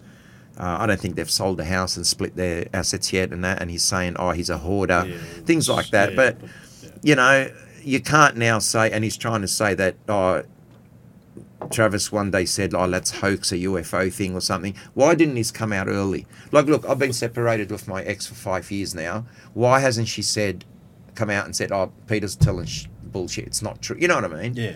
And that's when, that's when, when life changes and the people in your life come and go. That's when, if you're lying, if you're not being honest, that's when those people will come out and Yeah. show it But for what it is. wait, didn't he have? He had a punch on with his his boss, didn't he? Travis on the day that he got uh, went missing. For this fight, I think that's No, what it was, he. I know Mike, and uh, Mike didn't want Travis to marry Dana. I know was- that there was like a couple of them that had a little bit of contention. There was like some rivalry, or not rivalry. They just didn't like each other. But the one thing they can all sort of agree on is that he went missing for five days. yeah, yeah. Like that's that's Well, I- like you know. Don't forget, they, they left him and drove away and came back 20 minutes later. Yeah, yeah, You know? Yeah, I know. Um, kind of, yeah, how would you like oh, it if your friends did that to you or well, your I work mean, colleagues? Yeah, You know, I- but they were acting out of fear. They Yeah, weren't acting out of fuck, of hatred. It was out of fear. out of fear. But I know Yeah. that definitely because I remember listening to that podcast not long ago, and they're like, yeah, two of them definitely had a bit of a beef. They had like even a fight that day, Right. and it's not good. Like that's, but that was him talking. I think that was with Joe Rogan as well. So Mm. that's why, like, I mean, the whole the Joe Rogan, despite all the controversy nowadays, he's put like, uh, like if he's got 11 million lis- listeners, that's 11 million people's ears have heard that story. yeah, yeah. You know, 100%. that's so. It's an, and that's a fascinating story in itself. You know, um, I'm. Just I think it's one of the best stories, to be honest with you. Yeah, because you know. like he went missing for five, and then just comes back, and I think they took him to repair the damage. That's what Yeah. they took him for so long. But I mean, that's that's. I mean, even when I heard, when you say that, I kind of had that thought when I heard the story. So maybe he was just very badly injured. Yeah, that's what it was. Yeah, And it just sounds like well, they don't sound like malevolent things. They don't, they don't want to hurt you. that could have left him. Yeah. yeah, they could have just said, "Oh, uh, somebody's dying. We'll just piss off." It's more complicated to take him and then return him than just to leave him. because he was gone for five days, no food, no water. No. He just disappeared. Comes back. He's he's fine. He's normal. He's Well, You know. he had some issues, but yeah, but I mean, like Yeah.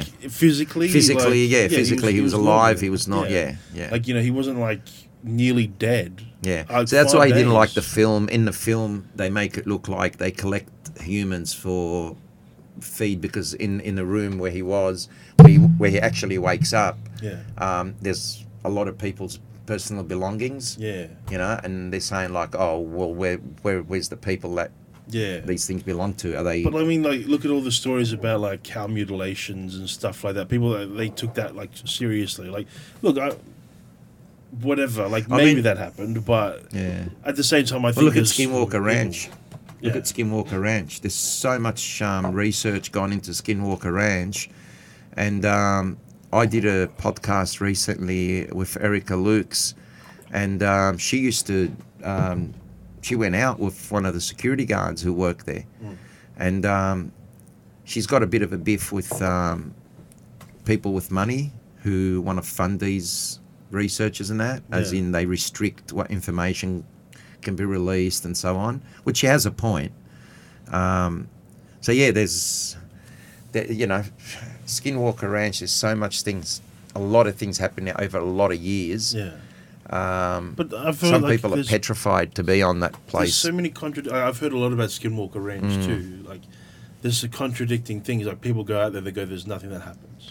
Yeah, well, you're not going to experience every every Yeah. minute, every day. Yeah. You know, you're not just because you turn up doesn't But mean, it's going to happen. Something I read, like a guy was out there for like two weeks or something. Yeah, like, near the and never saw anything. Never saw one thing. Yeah, but then, I- like in that two weeks, somebody reported that they'd seen something. He was like awake all night yeah. to make sure that if there was something at night, he was going to fucking witness it. And yeah, I was. I mean, I read that. Like again, Yeah. I think it. I don't know. Like I mean, as you said, you probably got to be open up. Like you got to open yourself to the experience. Yeah, yeah, well. yeah, yeah. Um, like you were saying that just before we started the podcast. Actually, Yeah. You gotta, you gotta. If you open your mind and not even like just to be a fool and accept everything, but I think if you start thinking about it, yeah, I think you'll start seeing things. I mean, look at some people that have talked to me. They've said they've read my story, and then a week or two later, they've actually wished that they'd meet alien females, and it's happened. yeah, Uh, allegedly, that's what they allege. yeah. And you know, they've also got the hair samples and all that. Like, I just wish I could get ten people, a dozen people, come forward and go, "Here, here's a hair, tester, and it tests similar to mine." That would Yeah. be unbelievable. Well, that would be yeah. Then I mean, that would almost certainly put your story Well, as the main. Like that. That would be it. Like, their story as legit. well. Yeah, Yeah, like yeah. The, the not, but yours as the primary. Like, ev- like yours is the primary. Everybody else, like, yeah, it happened to them. That this, like, if that was this was the Yeah. case, it doesn't take away from them. What it does is that it adds the uh, overwhelming fact to yours. yeah. You know, like this is what happened. Like everybody's evidence around you solidifies your story as the original. Yeah. You know, yeah, and that, and it's it definitely gives them credibility. Well, there's as this guy now two years before me, and I'm so interested. I am so interested. Like I haven't actually read. I saw his message um, on the way he- driving here. Um, when I get home, I'll have a read of it, and they send me a couple of long messages. Yeah, But I'm really, really interested because he does mention hairs, and before my my case, two years before. Um, yeah, I'm not. I'm, you know, some people would be like trying to discredit other people's cases, but I'm, you know, willing with open arms to to, you know, because well, it gives you like test not- the samples or whatever. Like I, it'd be great. It doesn't mean that it, like what I'm going to say. It just, it's not like other people's stories gives you validity. You already, I think, I find you a very valid kind of person, but it will definitely add more beef to what you have. Yeah.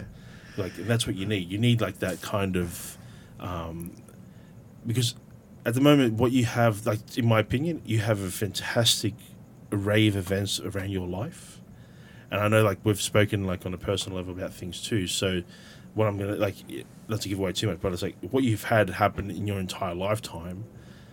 This one particular event, outside of the 80 event, your 92 Yeah. circumstances with the hair and everything. If more and more people came with that evidence, or like, and I know you like you don't divulge everything. We spoke about this last time. You, you you'll keep certain details to yourself We do. I'll do that because you don't want to hand everything out on a Yeah. platter and people just copy it. because that will give you. Then if you hear somebody else tell your story, and they mention things that I yeah yeah, then you're like, no, that you're full of shit. Yeah. Like you're just copying and pasting another Yeah, person's yeah, yeah, like yeah. yeah circumstances. but if they mention something that hasn't been mentioned by Yeah. us yeah. and it's happened it's happened a couple of times Yeah. that's when you you know you you're going to be interested you're going to look into it because I'll tell you now it is so time consuming people don't realize that doing this do, being a UFO researcher investigator whatever you don't make money it costs you money Yeah, You know, it's, and then- it's, it's not something. Yeah. Oh, I get- I get It's like me doing podcasts. This this costs me money to do this. Yeah, I get people Yeah. asking me, you know, um, for for copies of the book. Can I get an autographed copy of the book? yeah, I didn't write the book. Bill Chalker wrote the book, Yeah. and I I had to pay for the copies that I got. yeah, You know, it's not like I got even five copies for free. So when someone asks me, "Oh, can you give me? Oh, why? What? You know, why you being like a tight ass?" Or I don't make a dollar out of that book. Yeah. You know, to be honest, if anything, my office alone, the books in my office, um, have cost me so much money. Yeah. You know, I haven't got anything for free. Everything, I, even my the book that's written about me, I had to pay for. Yeah. You know, but um, I just all, all I want to see now with the, with all this attention that's happening around the world and the Pentagon and all that, I'd hate to just see it fade away, and turn into nothing. I think we'll go in cycles though, because like I mean, it's taken Yeah. me almost two and a half years to get you back on, and like that was then, and it's sort of I find like it's things are sort of dying out again, but then I see you pop up on TikTok. Yeah, That- this is where the I think once the Pentagon made those comments and you know it went public, um, I think people started looking at the yeah Yeah, oh no definitely it, it, it ignited like It ignited it, ignited yeah, a fire yeah. hundred percent Yeah, and that's But why was I'm, I and a half hope it doesn't ago. just fade off and become nothing. Because I've seen it before. I've been doing this for a long time. Yeah. And every time someone says, oh, this is the year, I always say, I am not holding my breath. You're in the midst of a pandemic as well. Yeah, I think most people yeah. are now looking at their own health and Exactly. sanity for, you know, things. Because when that was released, that was just before. Just be, yeah. You know, and that was what I find like, you know, what I said it before, like it, it was incredible timing because it was like, Mm. I think December, no, it was October of 2019, I'm pretty sure.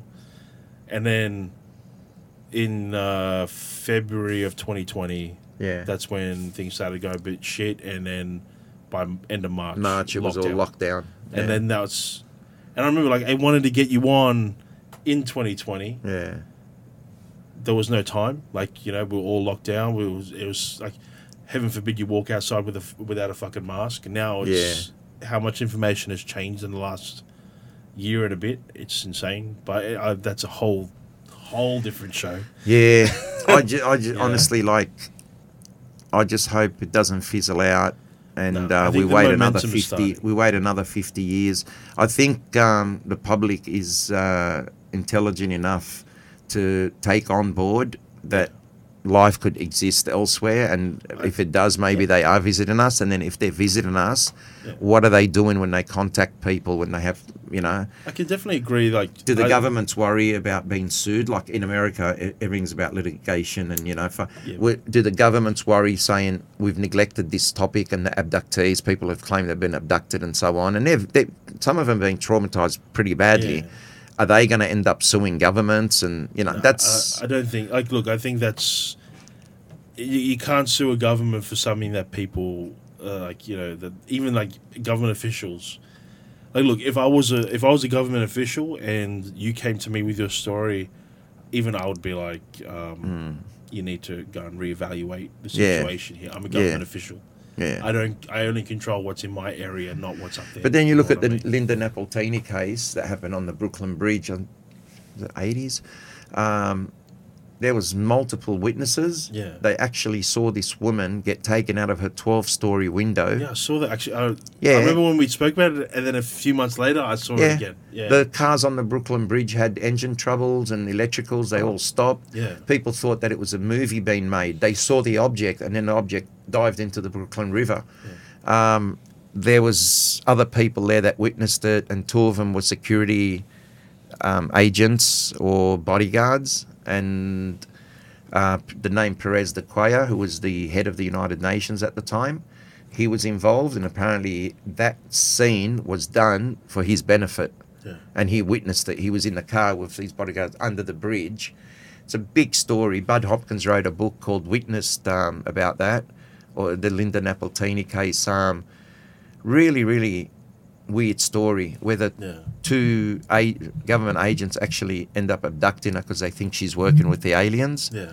and they questioned her and so on and then one one of them sort of had feelings for her and it was really really weird but for some reason Perez de Cuellar gave her son a diving helmet a mm. copper diving helmet Yeah. they're not cheap No. why would you give a kid that you don't know a you know two three thousand dollar diving helmet Yeah.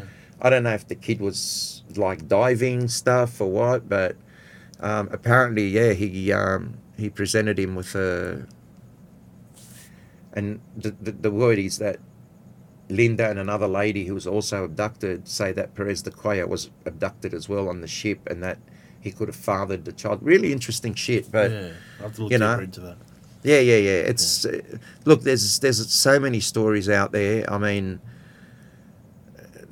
I, when when I finished, hopefully when I finish the book, hope hope to get it published. But I'm I'm actually talk, going to talk about a couple of cases that really impacted me when I first realised this is UFO related, and I started looking into things. Yeah. And there was a couple of cases that really caught my attention, and um, over time, it's been a lot, a lot of years. Like, look at Betty and Barney Hill. Um, under hypnosis, Betty Hill remembers um, a star, a star sys- uh, system that was that she was shown a star map, and um, she drew it. Yeah. And I think it was seven years later that those star, that star system was discovered, and it was almost identical to the way she had drawn them. Don't they don't they scream when they're under hypnosis too? Because like there's a lot of fear that comes out of them. Oh, it just depends. I look. I had. Oh, I've had a couple of uh, hypnotherapy sessions because I was leading a support group. I didn't want to send people to anyone that I don't know how they operate. Yeah. So I guinea pigged. I was a guinea pig, and I basically experimented and went and, and did regressions with these people. Um, I had Professor John Mack hypnotize me, Yeah. and um, the thing he said, he, he, he hypnotized me about my 88 experience, and he even pointed out how petrified I was, even in the hypnosis, how I was sweating and really petrified when I first saw the three hooded creatures. Yeah.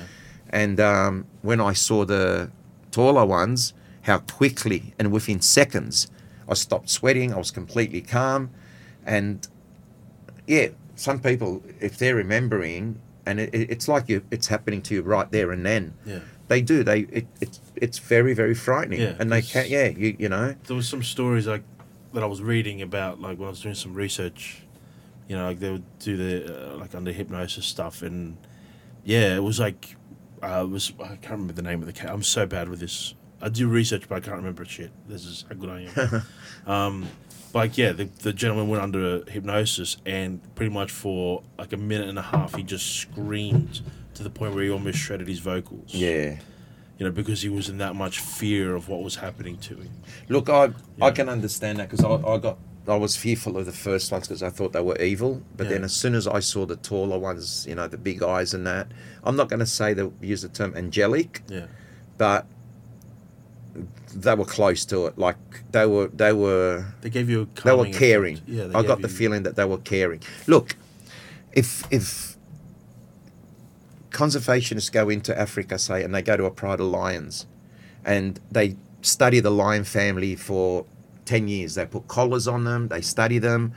Um, when they approach them, when they dart them and knock them out and approach them, they, they might wear a surgical mask, so that, especially with gorillas. Um, I think it's the same thing. I think they care about us, but it's clinical as well. Yeah, It's they're scientists. They're doing a job. They're researching. They're you know so we're their gorillas essentially. well yeah, Yeah. yeah and I mean we value gorillas. We wouldn't. We don't think gorillas should be shot and killed and eaten and you yeah, know. yeah, And I think they care the same way we care about our animals. yeah, They care about us. They may not see us at their level intellectually or, you know, damn technologically or whatever, but they do care about. I, that's my opinion. yeah. That well- not all well, aliens. It's like when we look at like you know, for me, like look, I see. Uh, like I consider myself a gorilla, right?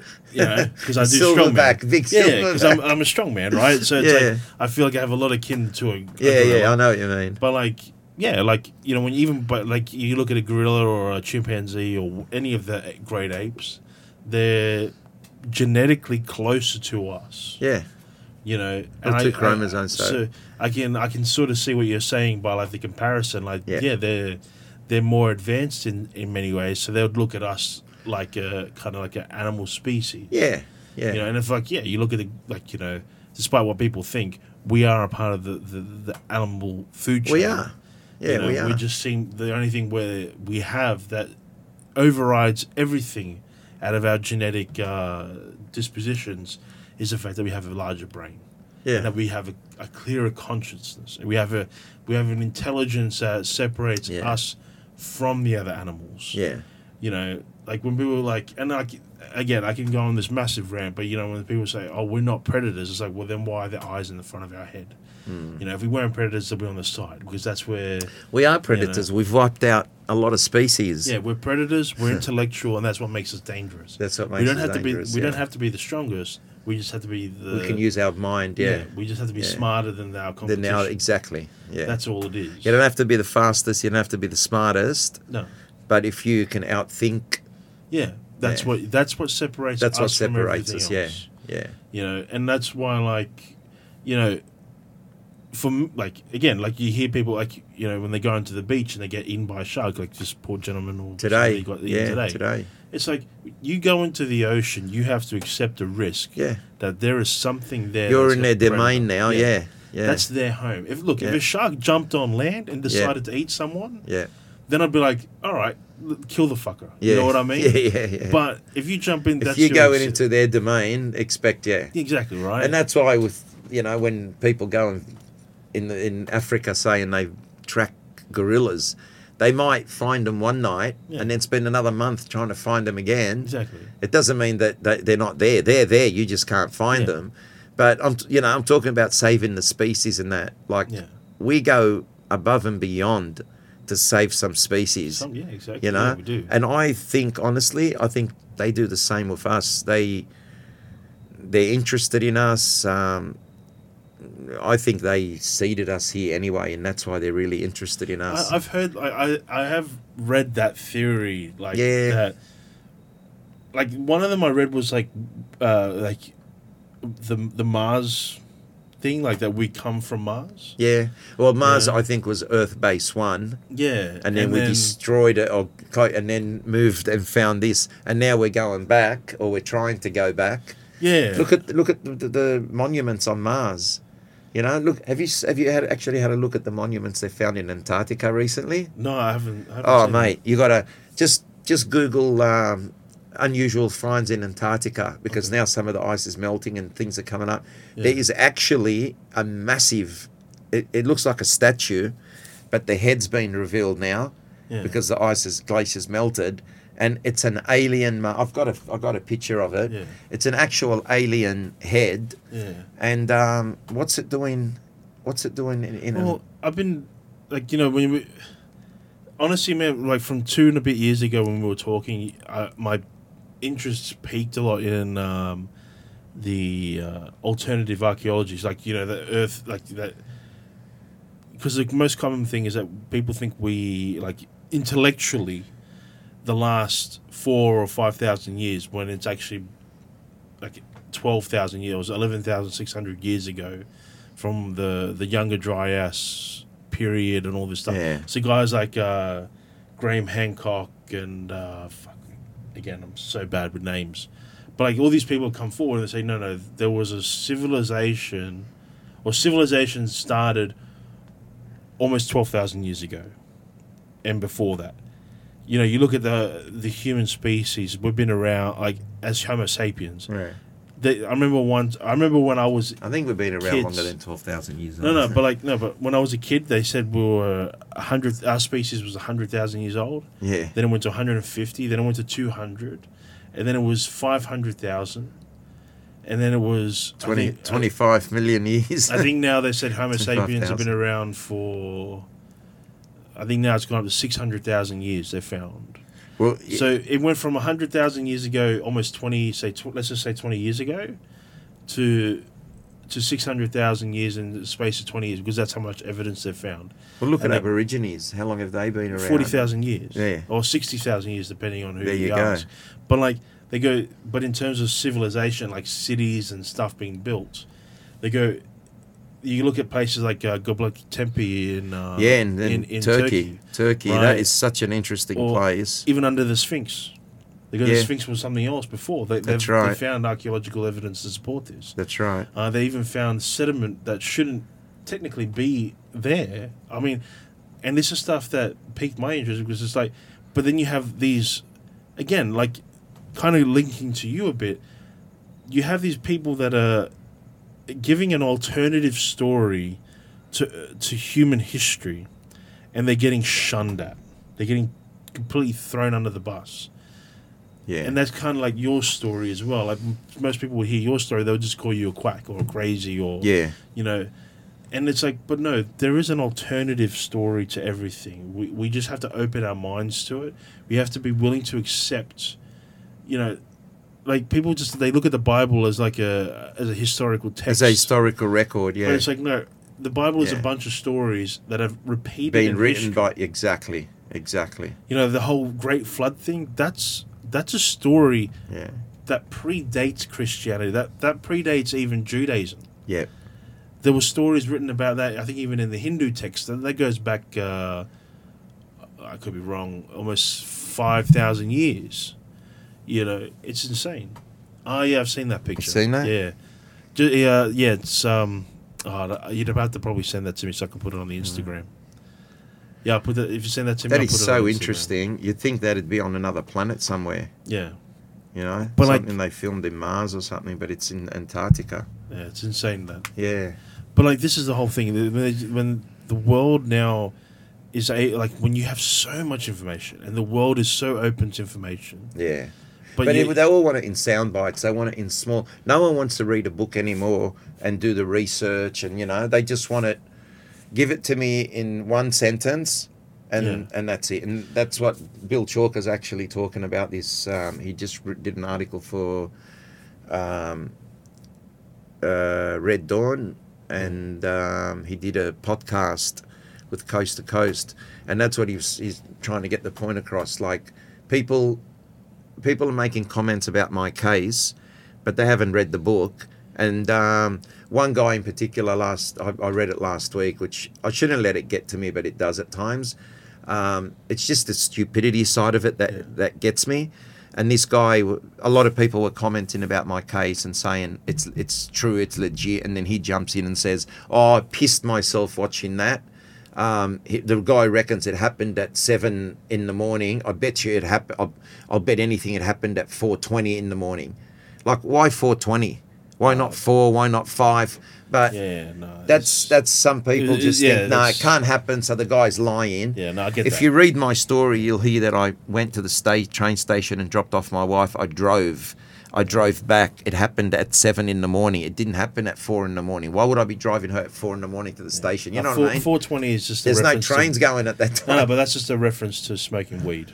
I would imagine. oh, is it? Yeah, Yeah, oh, I didn't even think of that. No, look, At but people like that, fuck them. Oh, I don't Right, care, mate. yeah. I don't care. That's, that's what I'll say. When I ask them for money to, you know, back up my story, let them cru- crucify me. Yeah. You know, No, I tell my story because I want other people who have had similar experiences to me, which it, it's happening. Yeah. People who've had similar experiences to me to be able to say, I, I'm going to talk about my case as well. Look at this guy now, two years before mine. I'm blown away. I can't wait till I hear that story. I hope it Yeah. doesn't disappoint me, but I hope he has a hair sample, and I hope it's real. You know? Uh, see, I think when you like going back to when you said like you know people they want everything put into like a few lines. Yeah. That's true. Even I want that. I- Yeah. But when you do a podcast and you're doing like how we've been doing it now for almost Mm. two hours, like the fact that we can talk for two hours and we've recapped your story. In fact, I, I said a recap. You just retold your whole thing anyway. Yeah. Um, it's all right. So, but like you know, it's one of those things. It's like well, people who haven't heard it will yeah, hear if they it. haven't heard, they're they going to hear it now, Yeah. and they they might go back to the first podcast and listen to that Yeah. one too, because it will add more information. Yeah, and the people who have heard it in the past can can reference the two and see if there's any differences. Exactly. And that's where you can catch people out. Yeah. If people change their story, if every time someone does an interview and their story changes and expands and it's different, then you think, oh, you're full of crap. Yeah. But if the story's consistent, and that's that's what I'm about. I don't want anybody writing my script or a film script and make it their their version of what they believe. Yeah. It's my it's your story. I want to tell my story. I don't Yeah. want anyone to change it. But this is the whole thing about podcasts: is where we can talk for as long as we want, and we can. This is the beauty. This is why I love podcasting. Right. Mm. This is my reason for it. We can sit here and talk for two, three, four hours, whatever. We can have a few drinks. We can have a few laughs. We can talk about facts. We can talk about stories. Yeah. But this is what people will listen to because they can fast forward this. You can't really fast forward a book. A book's a bit different. Like you're reading something, you have to read every page in order to grab context. Yeah. Whereas when you you're talking about it, I think it's a little bit different Mm. because you can actually like yeah, you can fast forward, but you go, hold on, did I miss something? You can rewind it and then just listen to it. Like you can drive and listen to this. You See, that's the thing with my with my one. If you look at the reason I like the book, or I like this the whole story. It's if you look at the science the science Hmm. side of it, the scientific report about the DNA, um, the method used. Um, they had phase one where they worked on the shaft. Phase two, they worked on the root. Then they found um, uh, CCR5 gene deletion, which means you can't catch smallpox, AIDS. Yeah. And if you're going to have females that are going to interact sexually with humans, males or no, no, females. don't get me wrong. I'm not saying a book isn't important. no, no, yeah, yeah. a book like a book if you so like you do a podcast you do a book you can do a documentary these are all together you're looking at like the ultimate piece of information Mm. right but i'm saying what people will be more attracted to like especially in this day and age is they'll, they'll hear you say on even if they hear you on here or another podcast or wherever it is and then what they'll do is they'll go you know what this guy has a fucking mad story Yeah. and I want to know more. I want to see the science. I want to I want to physically read the graphs of Yeah, like yeah. DNA that have been tested. Yeah, That's where a book like you know Bill Chalker's book and Yeah. you know uh, Hair of the Alien. yeah. Hair of the alien. You know like all that people will go and buy it because it's like I want to know more. It's it's Well, you know what surprised me? I was looking at the price of that book when it first came out. It was 41 $41, say, Mm. and 21 as an ebook. I looked at it last week and it was $47.50 Yeah. for the book. So it's gone honest, up. I tried I tried to find a copy. I couldn't find one. Yeah, I think if you anyone who's interested, they can go to Amazon.com. Um, dot com Yeah, I wanted they to buy the hard copy. I wanted to get that in, in the studio here. Yeah, you should be able to still get, I've got, it. I've got the magazine, but Yeah, That's no, no. If you if you go to a bookshop and ask them to order it, they'll order it for you. no, I have to look into it because I, I wanted to get it so I can have it in the studio. I wish I had some copy. There you go. Yeah. The books are written about me, and I don't have copies to give my friends. No, no. Look, I know? wouldn't. I would. I, would I, I wouldn't expect you to give me one. Yeah, but you know what I'm saying. Like Yeah, I, yeah. I, yeah, I wish I, I had the means to be able to have copies sitting there, and I can. I've I've had a few copies that I paid for and I've lent to people, Yeah. and I've never got them back. Well, those are tight asses. And it's you know you, that's forty one dollars out of my pocket Yeah. every time, and Well, you wouldn't want to have a stack of books either, sitting around at home just gathering dust. nah, nah, I'd rather have No, no. have people Let- share them and I read think, them. I think that's like you know the the thing that somebody people should go and buy it on their own accord anyway. They want Yeah. they want to read your story. Otherwise, look, they listen to this podcast for free, Hmm. and they'll they'll get not like the scientific data, but they'll get your story. Yeah, And I think that's where the to get your story first out there, like like when I the fir- our, our first podcast, I don't think I told you, I had about th- just on SoundCloud. I had to get rid of my SoundCloud account because it was Mm. costing me a fortune to run. But like we had over four hundred listens. really. Like I mean, I'm a small time guy. Like Yeah, for me to get even like thirty people to listen. yeah, yeah, Thank God they're all friends. Yeah. Like you know, fantastic. wow. But to get 400. 400 people, to, and then like people were commenting on it, they were like, "Wow, this is actually quite fa- fascinating." yeah, And look, to see may- maybe a snowball effect, maybe that's why now you're uh, you're on TikTok. Maybe I'm not going to say that's directly attributed Yeah. to me, but your story getting out there. If 400 people listen, 5,000, 10,000, 20,000 people listen, yeah, that's 20,000 people more that know about your story. yeah. True. Then you have all those YouTube channels and stuff. Like I remember you sent me a link that they they mentioned you for like five minutes, Mm. and it's like you, that five minutes that you were mentioned on there. We've done almost four hours of talking between Yeah. the two of us. Yeah. You know, our four hour story, like you know, Yeah, that was Scott and- Brown, I think, um, ITF or something. Yeah. their podcast. Uh, that that that was off the Erica Lucas uh, podcast.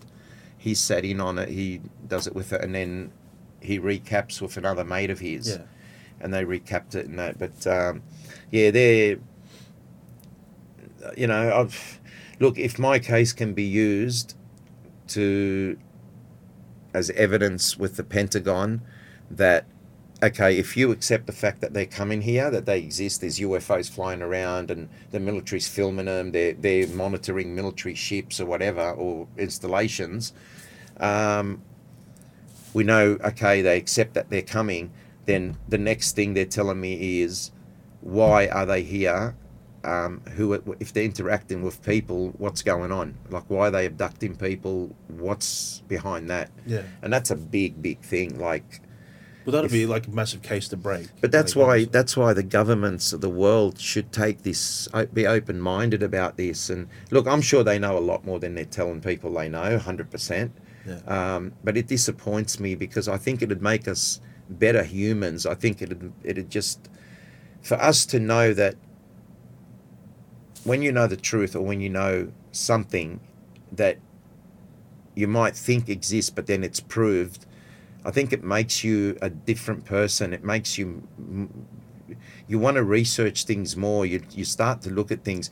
As long as we're being lied to, and um, you know, I mean, people believe in the Bible, and the Bible talks about David and Goliath. You know, this little guy who fought a giant and killed him with one rock, and then you get people going, "Oh no, no, that was a massive corporation." Uh, got ta- got sued by a little corporation why are we putting a twist to it like that? It's literal. It's exactly what it says. David and Goliath. It didn't say um, Microsoft and Netflix, for example. Yeah. It said two a name. You know, two people's names, a giant's name, and um, and now there's evidence that yeah, giants did exist. I believe Baalbek. This this might people might think I'm in. You know, I'm, don't know what I'm talking about or something, but Peter, I think we've gone beyond that. I've been to Baalbek, mate, and I believe Baalbek was built for Yeah. the Nephilim, the giants. Yeah. You Yeah, I've heard at- about the story. Of that, Oh, you look at Baalbek, yeah. you look at the steps. Yeah, the steps are half the size of a human. Like, we, there's no way we can climb them. So what they've done, they've built wooden um, steps Yeah. to compensate, so we can we Yeah, like can. a, they're about a meter and a half. Oh yeah, like easy, easy. And then there's a there's a massive chair that. Why would you make it so big if four humans can sit in there? Like, it's just the whole buildings itself. When you look at it, the halls and all that, it wasn't built for people like us. And Yeah. the size of the stones there, like there's an 850 ton black marble stone that's been cut and sitting there. I had a picture of this, but you look it up, you'll see people like ants standing on it taking photos and that.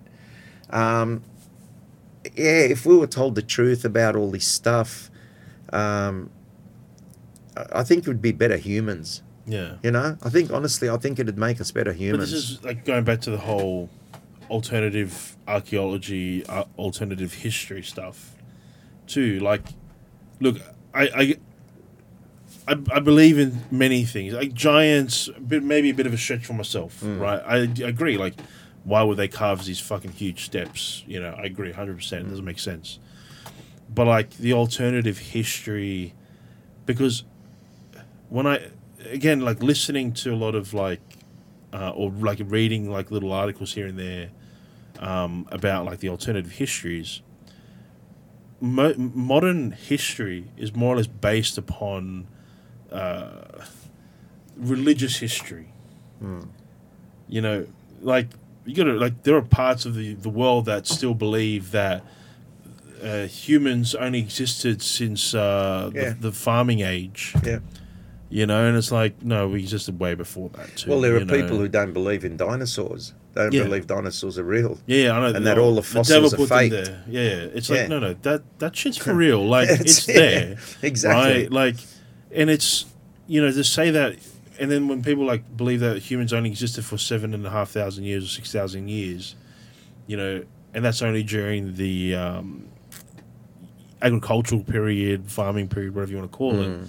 It's like, but then like you have all these alternative history historians and archaeologists saying, no, no, we can actually find like entire, not cities, but uh, like Gob- like Göbekli Tepe. Yeah, yeah, right? I'm lucky You know, mate. That's, fascinating. That's twelve thousand years. That's, That's, fascinating. Look at the way it's built. Look how yeah. They have carvings of animals and like massive. Not like, only that, look at the walls, how they interlinked and Yeah. locked together, and the, and the cuts. Like Yeah. you can't cut them with No. a, a bloody stone tool. You know. this is this is dated back twelve thousand years ago. Yeah. Like this is the last ice age. yeah.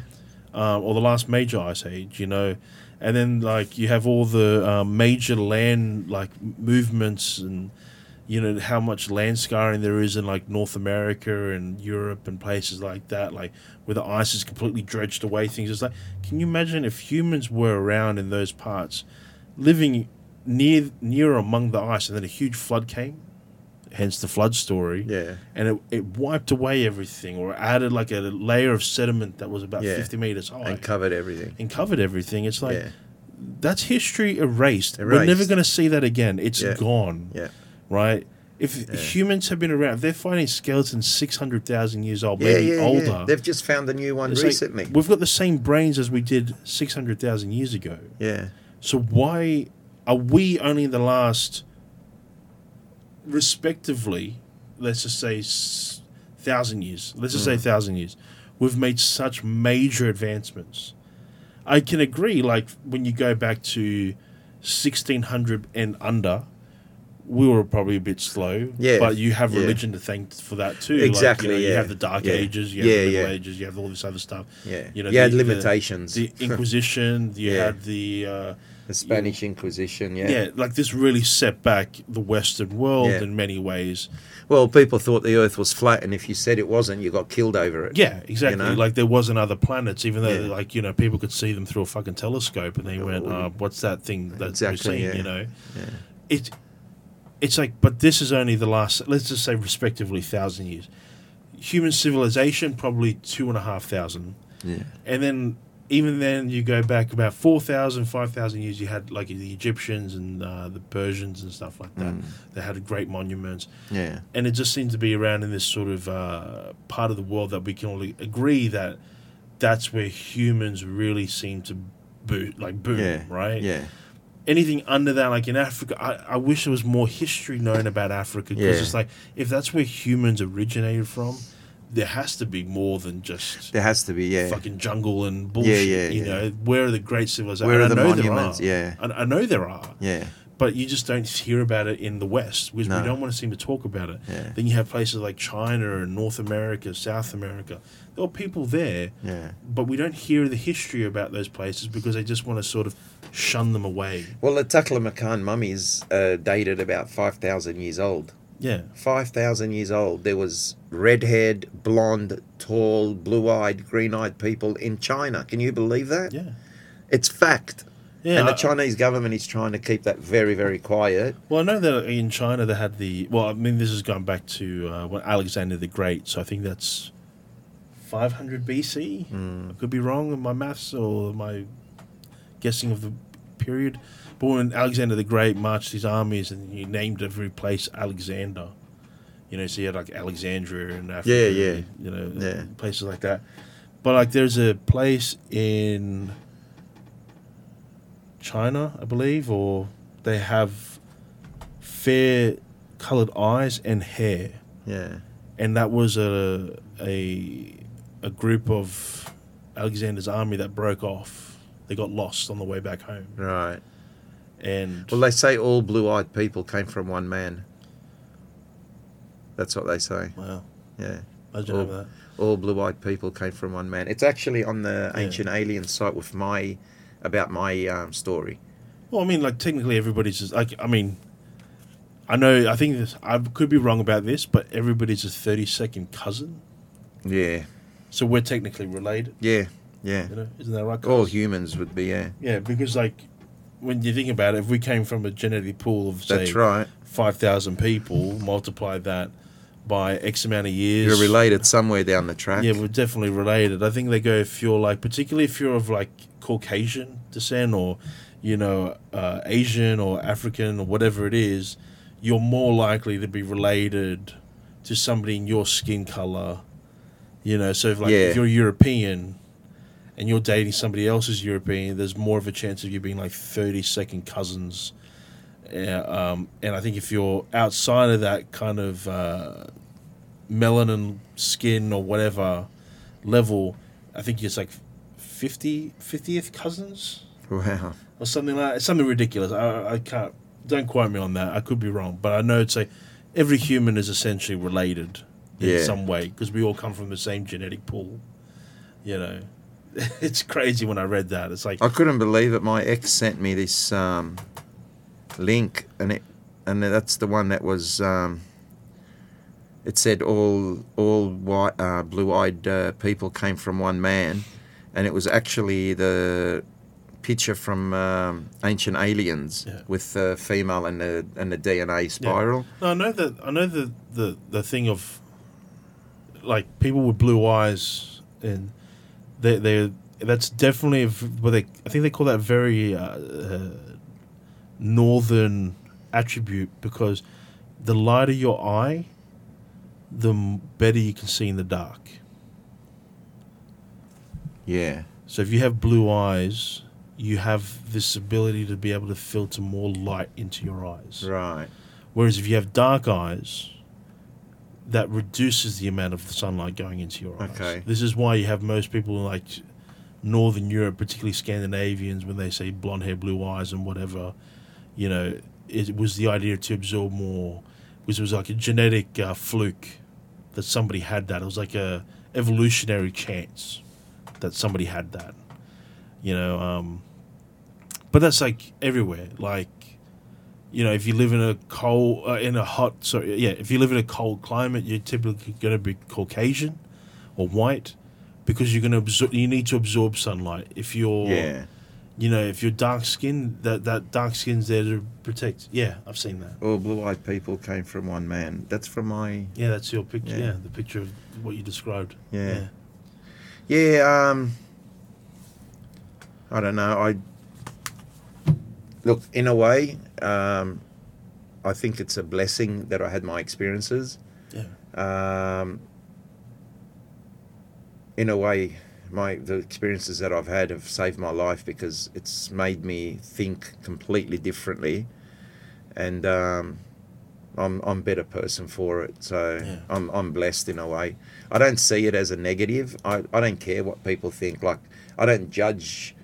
I don't like um, um, rate my case on what people think about it. No. It's the effect it had on me personally, and the effect it had on me was profound. And I've got to say, like anybody, anybody can they can question, they can query, but I honestly believe, and that's a quote I'm putting in my book, and um, the and I think Einstein made that quote. Um, the most profound thing we can experience is the mysterious, and I truly believe that. You know, you can have many experiences in life, but if you experience the mysterious, that's a profound thing. Like not everybody gets that. So I, I feel blessed, you know.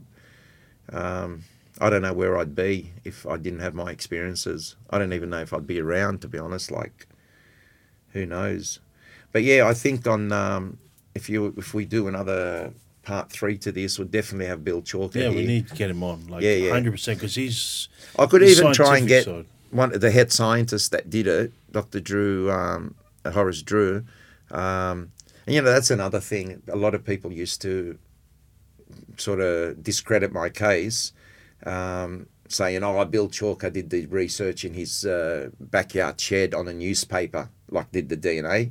Not knowing that one of the best people in this country who's written books on the topic, and one of his books is referred to by all DNA researchers, um, I kept it quiet for 10 years and it could have benefited my case for me to leak his name out. I could have leaked his name out through anyone. Yeah. But 10 years, mate, that's how staunch and loyal I am to people.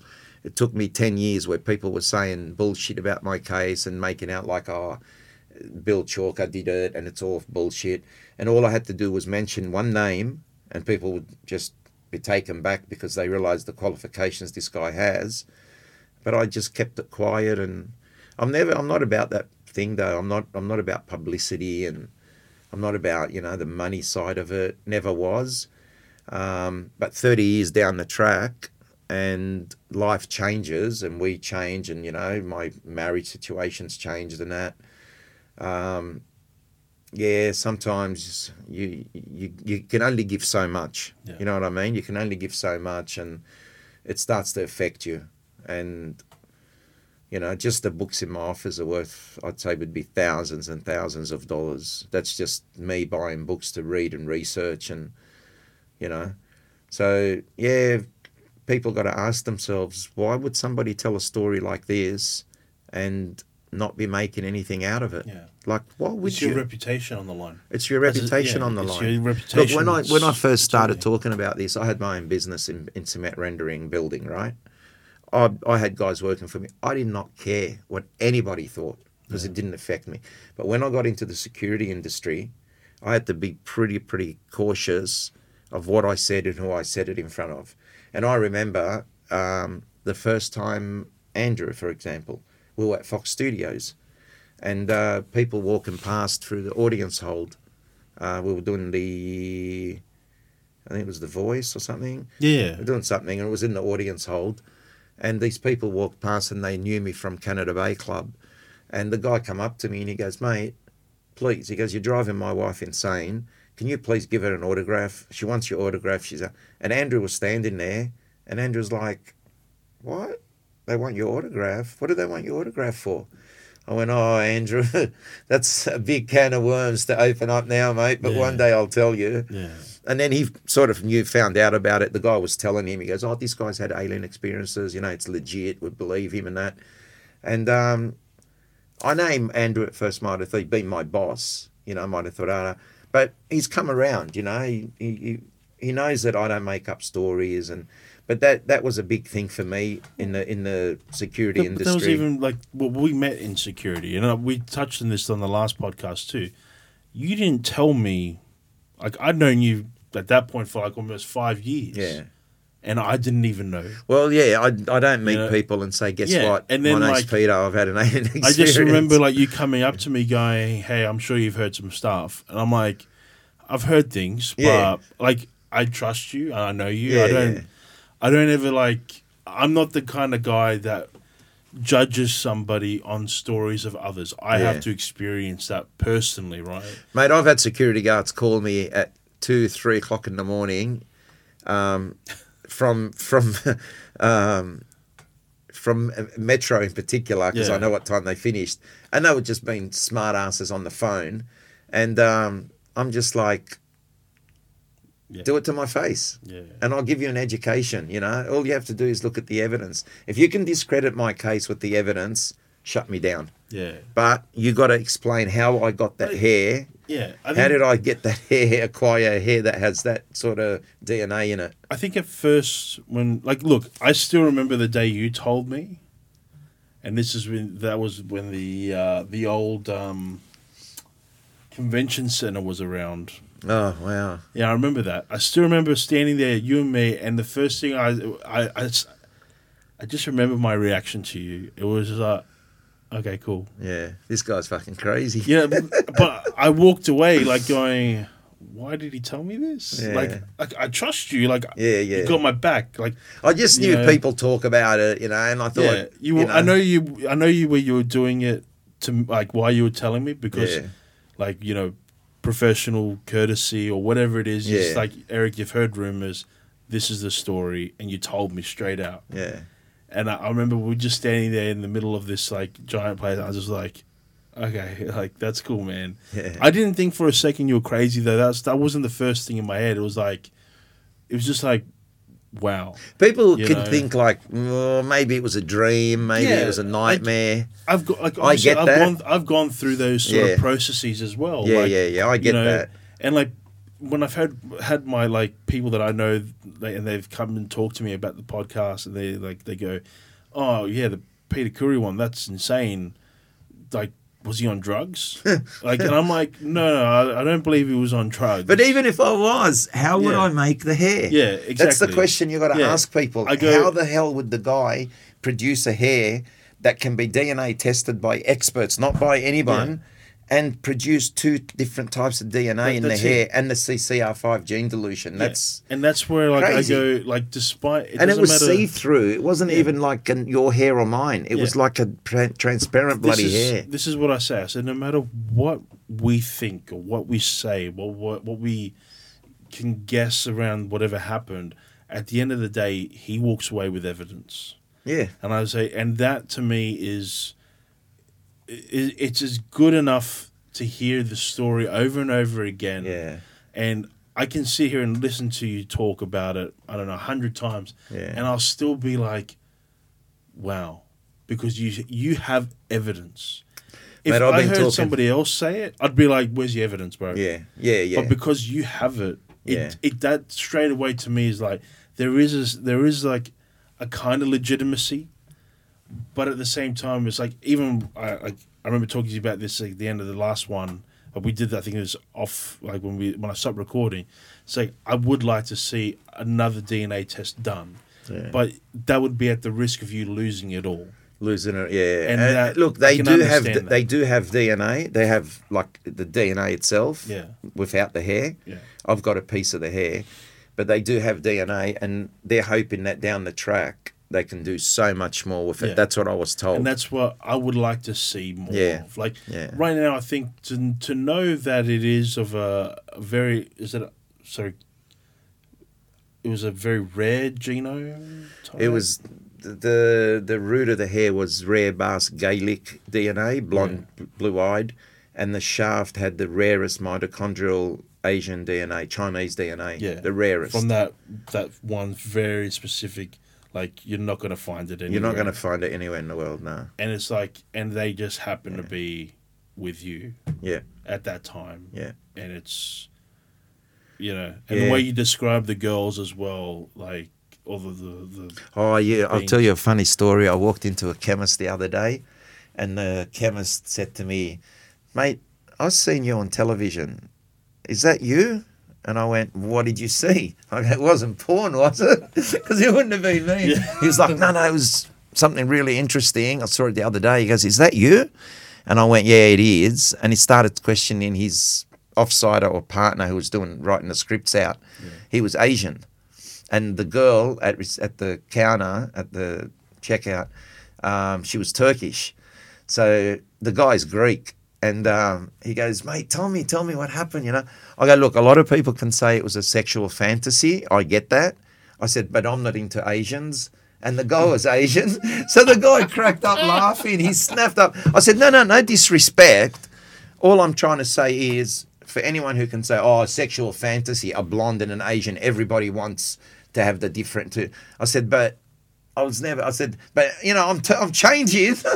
I'm changing. I'm starting to like I'm that. now open minded to the I'm open minded to that now. But look, that was the truth of the matter. I, Yeah, yeah. I wasn't interested. It wasn't a fantasy. I wasn't sexually attracted to Yeah. Asian females. And to me, it was, yeah, it wasn't like it was a sexual fantasy. Yeah. But as Bill said, um, where did I hear him say it? I heard him say it recently, actually.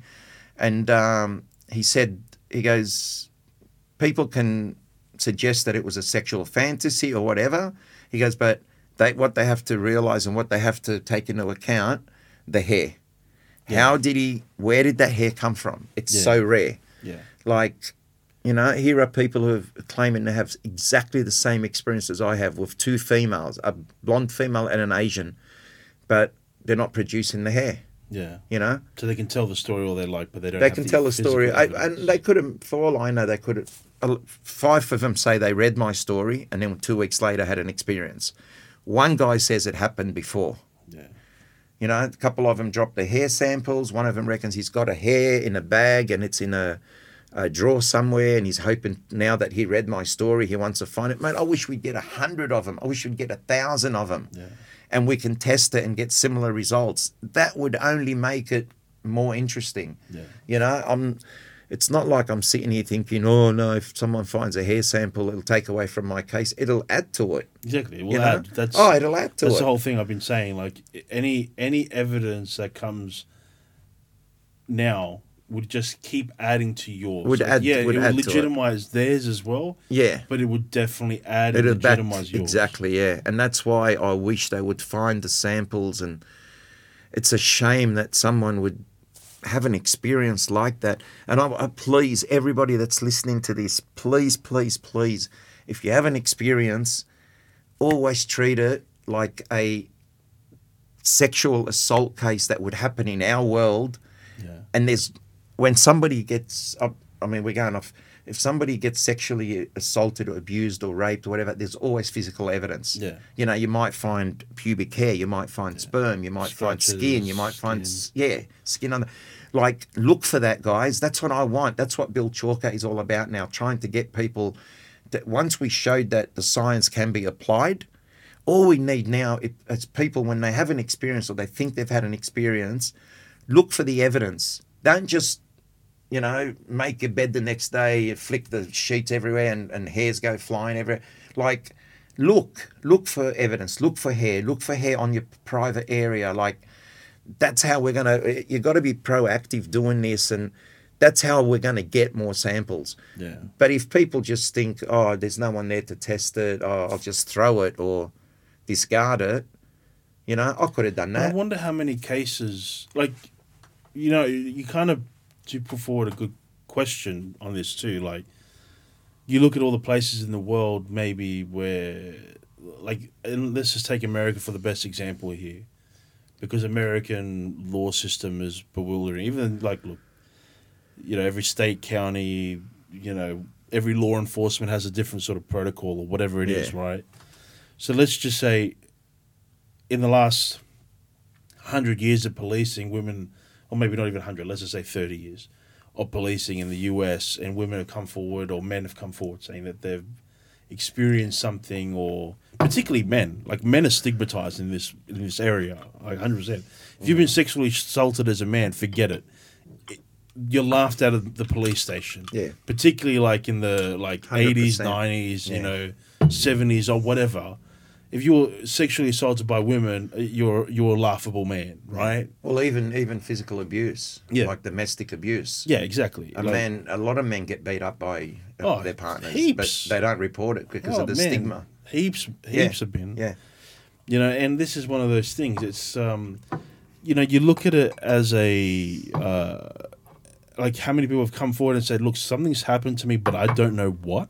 yeah, And they go, "Well, if you can't tell us what, we're not going to do anything. We're not wasting our resources." yeah. Like how many people I wonder ha- that's happened to.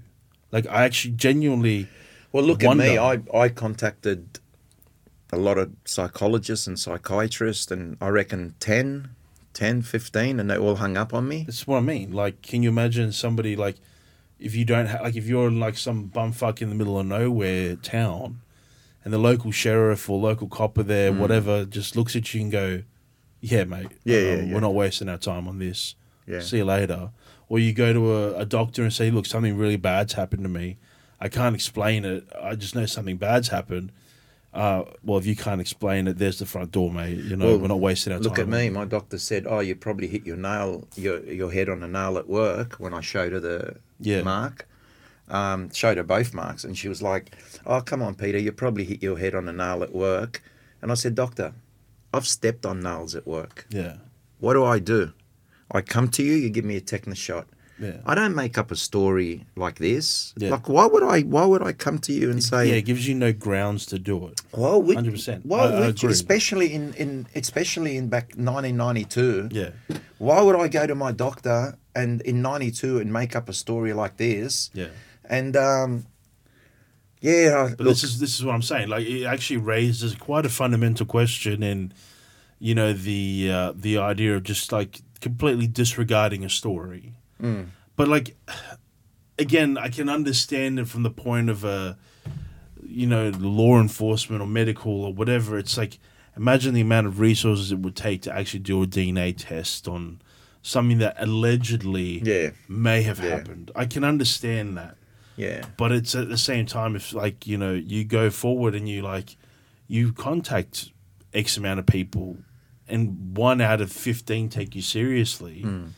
and then it comes back to something actually did happen like i can like i mean again this can encompass like anything like Can you imagine? I didn't have any any connection, like anything to pigeonhole it in, or or to legitimate. Like if that guy didn't say to me, "Look, I've heard people talk about this," had he just hung up on me like everyone else, yeah I might have ended up throwing that hair away and Yeah. never talk. You know what I mean? but i wonder like But I knew like- that hair had to be kept because I knew where it came from. Yeah. I knew where it came from. but i can imagine if you had gone to the police and said you were you were sexually assaulted by two females Mm. yeah, yeah, particularly back in 1992 yeah, yeah, yeah.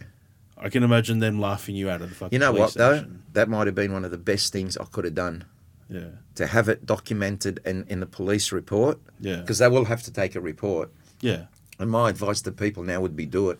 Yeah. Do it. Go to the police. But do you think back it, in 1992 they would have gone like, yeah, mate? They, oh, they would have right. laughed. They would have probably, when I walked out the door, they would have laughed, but they would have had to make some sort of comment Yeah, or report. True, true, And, exactly. yeah, and when you report something to the police, people take that very seriously. yeah. And But I, I just imagine how, oh yeah, yeah, the laughing like- when you walk out. yeah, and- yeah, them laughing at you as you're Yeah. walking out. You know, the whole them like just sniggering as you're like trying to explain to them what happened to you, and then like Hmm. oh yeah, sexual fantasy, particularly mate. like yeah, particularly in '92, like. Yeah, I mean, that wasn't that long ago. Like, but it's a world away from the way we think now. Yeah, yeah. It is. It It's was, insane when you think about it. It wasn't Mate, it blows long. me away that in 1964, you know, and it would have been May. I was born on April 27th, so 22 days later, mate. That, like, for my mum to to say she was breastfeeding me at three o'clock and saw an alien at the window looking at her, like, how far back does this go? You know what I mean? Yeah. Like, if they were interested in me at 22 days old, were they interested in me before I was even born? Like, Yeah. was I put? You know what I'm saying? Yeah. Like, who knows? Well, that's I remember we touched on this on the last podcast too, like the whole thing about marked ones, like people that were like, that, like there may be like not multiple use, but like people that they they look at, like they kind of like keep an eye on, yeah. and like It's it's like us looking. It's like us monitoring a group of chimpanzees, yeah, you know, or a group of lions, and we collar one of them, Yeah. or I kind of I do I can in many ways I can I can I can see that Yeah. I can I can agree with that like kind of logic because you wouldn't want to look at everybody you'd want to look at how, how one specific person around the one part of the world is going Hmm. I can under I can I can agree with that in many ways Yeah. I can I, I can and, and even that. okay, say they were say they were interested in me when I was a kid, right? Um, then just before we left Lebanon to come out here, I have that experience on the roof of the building with the X-shaped thing. Hmm. Uh, you know, is it to track you? Is it to implant you and track you? So when you go to another country, they can still find you. I mean like I'm just playing like into this like sort of a little bit so forgive me but like, maybe it could also be like a like a bit of a genetic thing because it seems to be not just you it could be like your family as well Well, I know. I, know, I know for a fact my brothers had both my brothers, my mum's had experiences, Yeah. but one of my brothers puts a religious twist to it. yeah And we had two priests over one day for my sister's birthday. And um, I walked in the room, they were sitting at the around the table having lunch, and um, they were talking about a guy who, sorry, sorry, uh, my brother was telling the priests about an experience he had where he's lying in bed and he's paralyzed and then he feels something sitting on his it's called the old hag syndrome where you feel like something is sitting on your on your chest. And the priest the priest said to him he, he said look when you read the bible don't stop mid sentence always go to a full stop or finish your sentence. And that way it closes that what you the Bible. Um, and I, I heard him talking, and I said to my brother, "Hang on a minute, that sounds a bit similar to my stuff, like para- paralysis and something sitting on you." And I go, "And you don't believe me? This is my second brother. My oldest brother saw me getting floated through the hallway. yeah He believes, Oh, right?" yeah Um, and my brother said, "Yeah, but you bel you think they come from up there?" And he pointed up to the sky. And the priest said, "What do you mean?" He goes, "What do you mean? Like, what? Are, what are you pointing up?" And he goes, "Oh, he thinks they're aliens."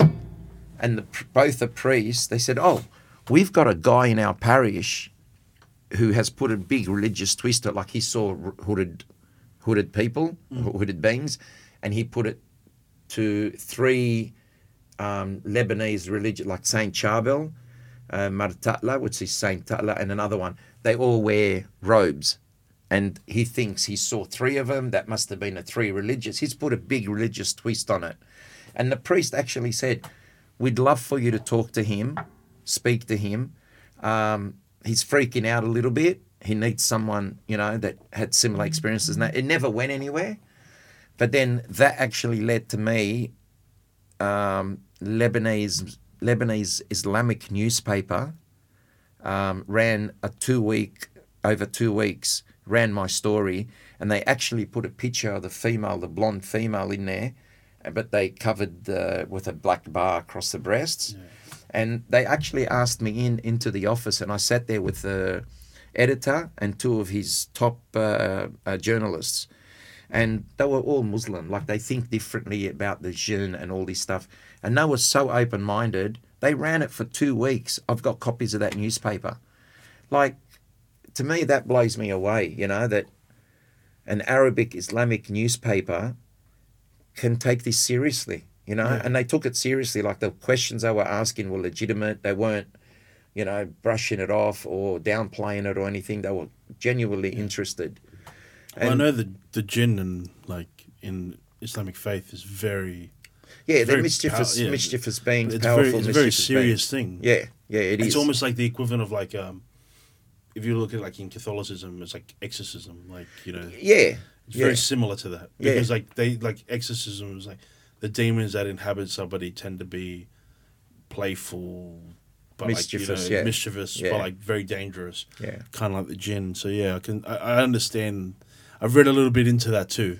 I had a lot of time on my hands. I Mate, still got a lot of time. mate, I, I had look. I've got a photo on my phone of my dog. I don't know if I've showed it to you. Mm. Um, I, my dog for for two. It was over three nights, but the first two nights, my dog would just stand in one spot and stare at something and not move for fifteen minutes. I've never seen my dog do that.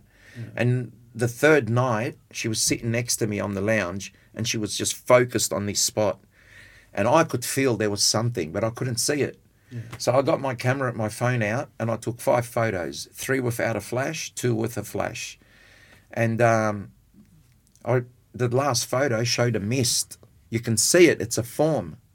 And I'm like, I'm looking at this photo, and as I'm looking, the dog got pushed off the lounge, and landed on the floor, and then the dog got up, and I actually saw a handprint push the dog on its side. You know when something pushes and it bends it. I seen my dog's side bend, and the dog come running up and jumped, and jumped onto the um,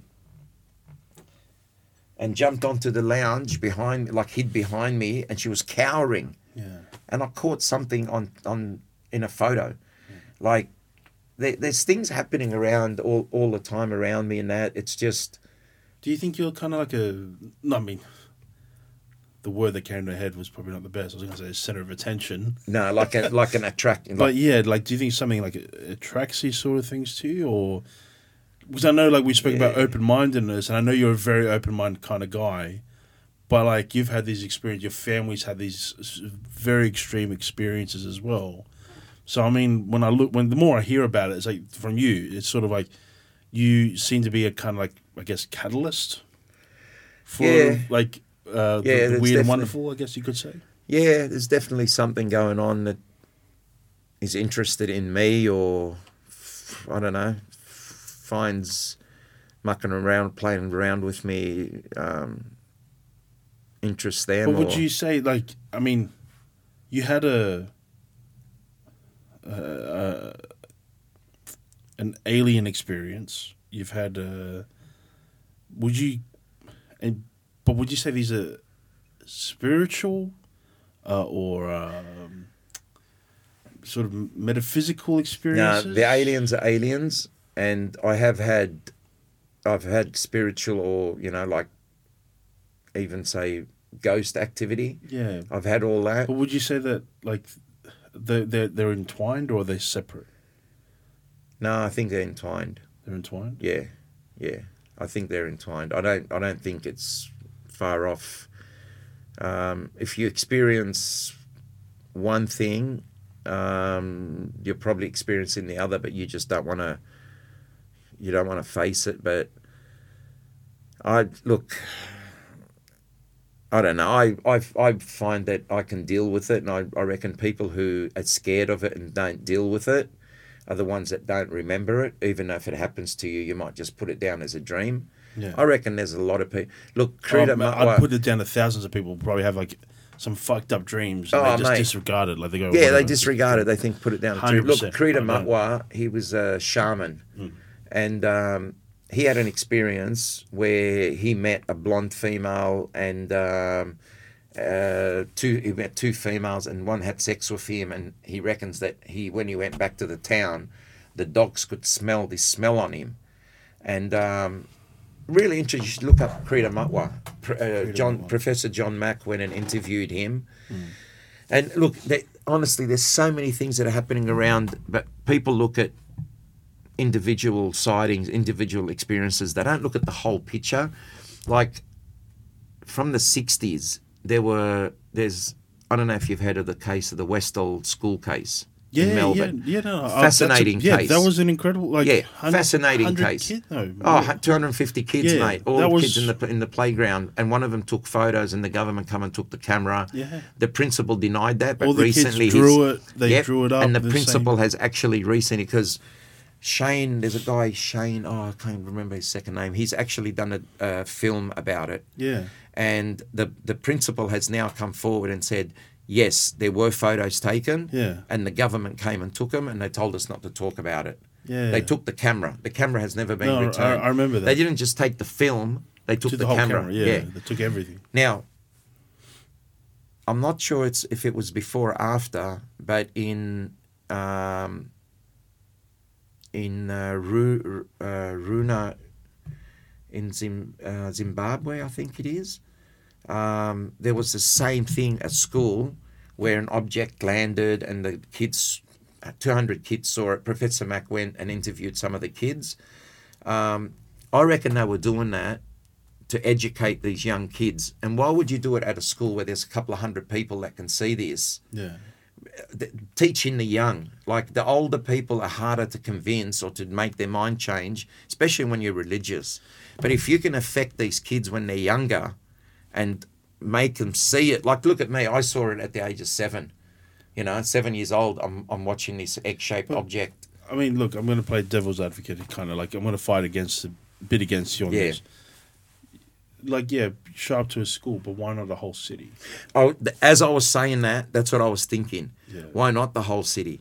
But You know, like why just show up to one why not- place and not Why just, not schools? Because you're you're showing these young kids, you're, you're having an impression, you're leaving you- a major impression on these young kids. like I think it's in Mexico. They had the lights. Mexico. hov- yeah, they had Mexico the City. hovering. oh mate, it happened for, a whole week or so. Yeah. and and that wa- when I first got into this field, the Mexico City sightings was big. Yeah, It, a couple of years after I got into it, that was one of the biggest things. Yeah, because just and there, there. there was something like 700 videos from all over Yeah. New Mexico, from all different angles that filmed these things. yeah, it was insane. I, I It was insane. They were all over the sky. Like, how do you explain that? But like, this is what I mean. Like, to sort of, this is what I think. Like, like look, and I got the mind of a skeptic here. So I, because I, am very skeptical in many ways. Yeah, Right. yeah. So it's sort of when you look at it very objectively, you kind of go, but why? Like why why just in this one little spot,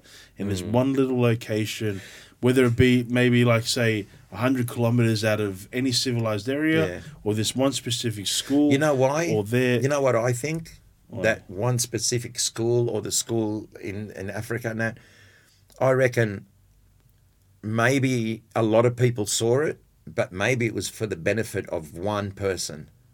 Maybe they wanted to influence you out of a hundred people and influence you. No, like they want, they didn't care that everyone else saw it, but it impact you. And down in the future, as an adult, you become an investigator, or you become a writer, or you become something, and maybe it's just to influence that one person rather than the whole school.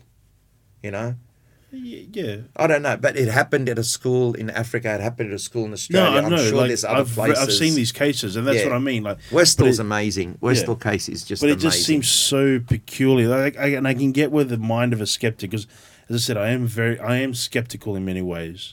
Mate, if you But came like- up to me and told me my story and Yeah. you didn't have the hair sample, I wouldn't believe you. Well, it, that's exactly it. Yeah. Like that's why I think like your case, and like look, I consider you like a like a, a bit like a a brother in arms because we worked Yeah. like we worked together for a long time. You Definitely. know, so I have like this unprofound respect for you, and I let that known in the last podcast too. Like my respect for you out trumps everything else. Yeah, I appreciate. But the fact that you have the evidence and this story, to me, it's like, well, you know, yeah, you you you just you're solid. You know what I mean? Like Yeah. you you- you're a ten out of ten. For I wouldn't have gone public if I didn't have the hair. I'll tell you right now. Like I I, don't did, think I did my '88 stuff only because of the marks that were left on me, um, and it was my first foray into it. Like I wanted to know what was happening to me. But the '92 stuff, if I didn't have the DNA, the hair samples, Yeah, I but probably I think wouldn't have most spoken about I, I think most people wouldn't talk about it yeah, because like you after your eighty eight case, with the fact that you've gone in front of the TV and you've explained things, and I can imagine back in like what year would have the extraordinary '96. 96. So for you to come out, even after that, say, I've got an even more like baffling story for you Yeah. with evidence. People back then, like, Yeah. like, and I mean, like, I was a kid back in the 90s. Like, I was six years old. See, I, don't, oops, don't forget, I had I had the '92 experience by the time the Extraordinary went to air, right? Yeah. But I hadn't had the hair tested, Yeah. so that's why I didn't mention. But, like, Otherwise, I would have mentioned it have on the program. to mention it back then. Yeah, Like, no yeah. one would have, like, they would have just looked at you, like, nine, again, like, one in 15, like, psychiatrists, doctors Yeah.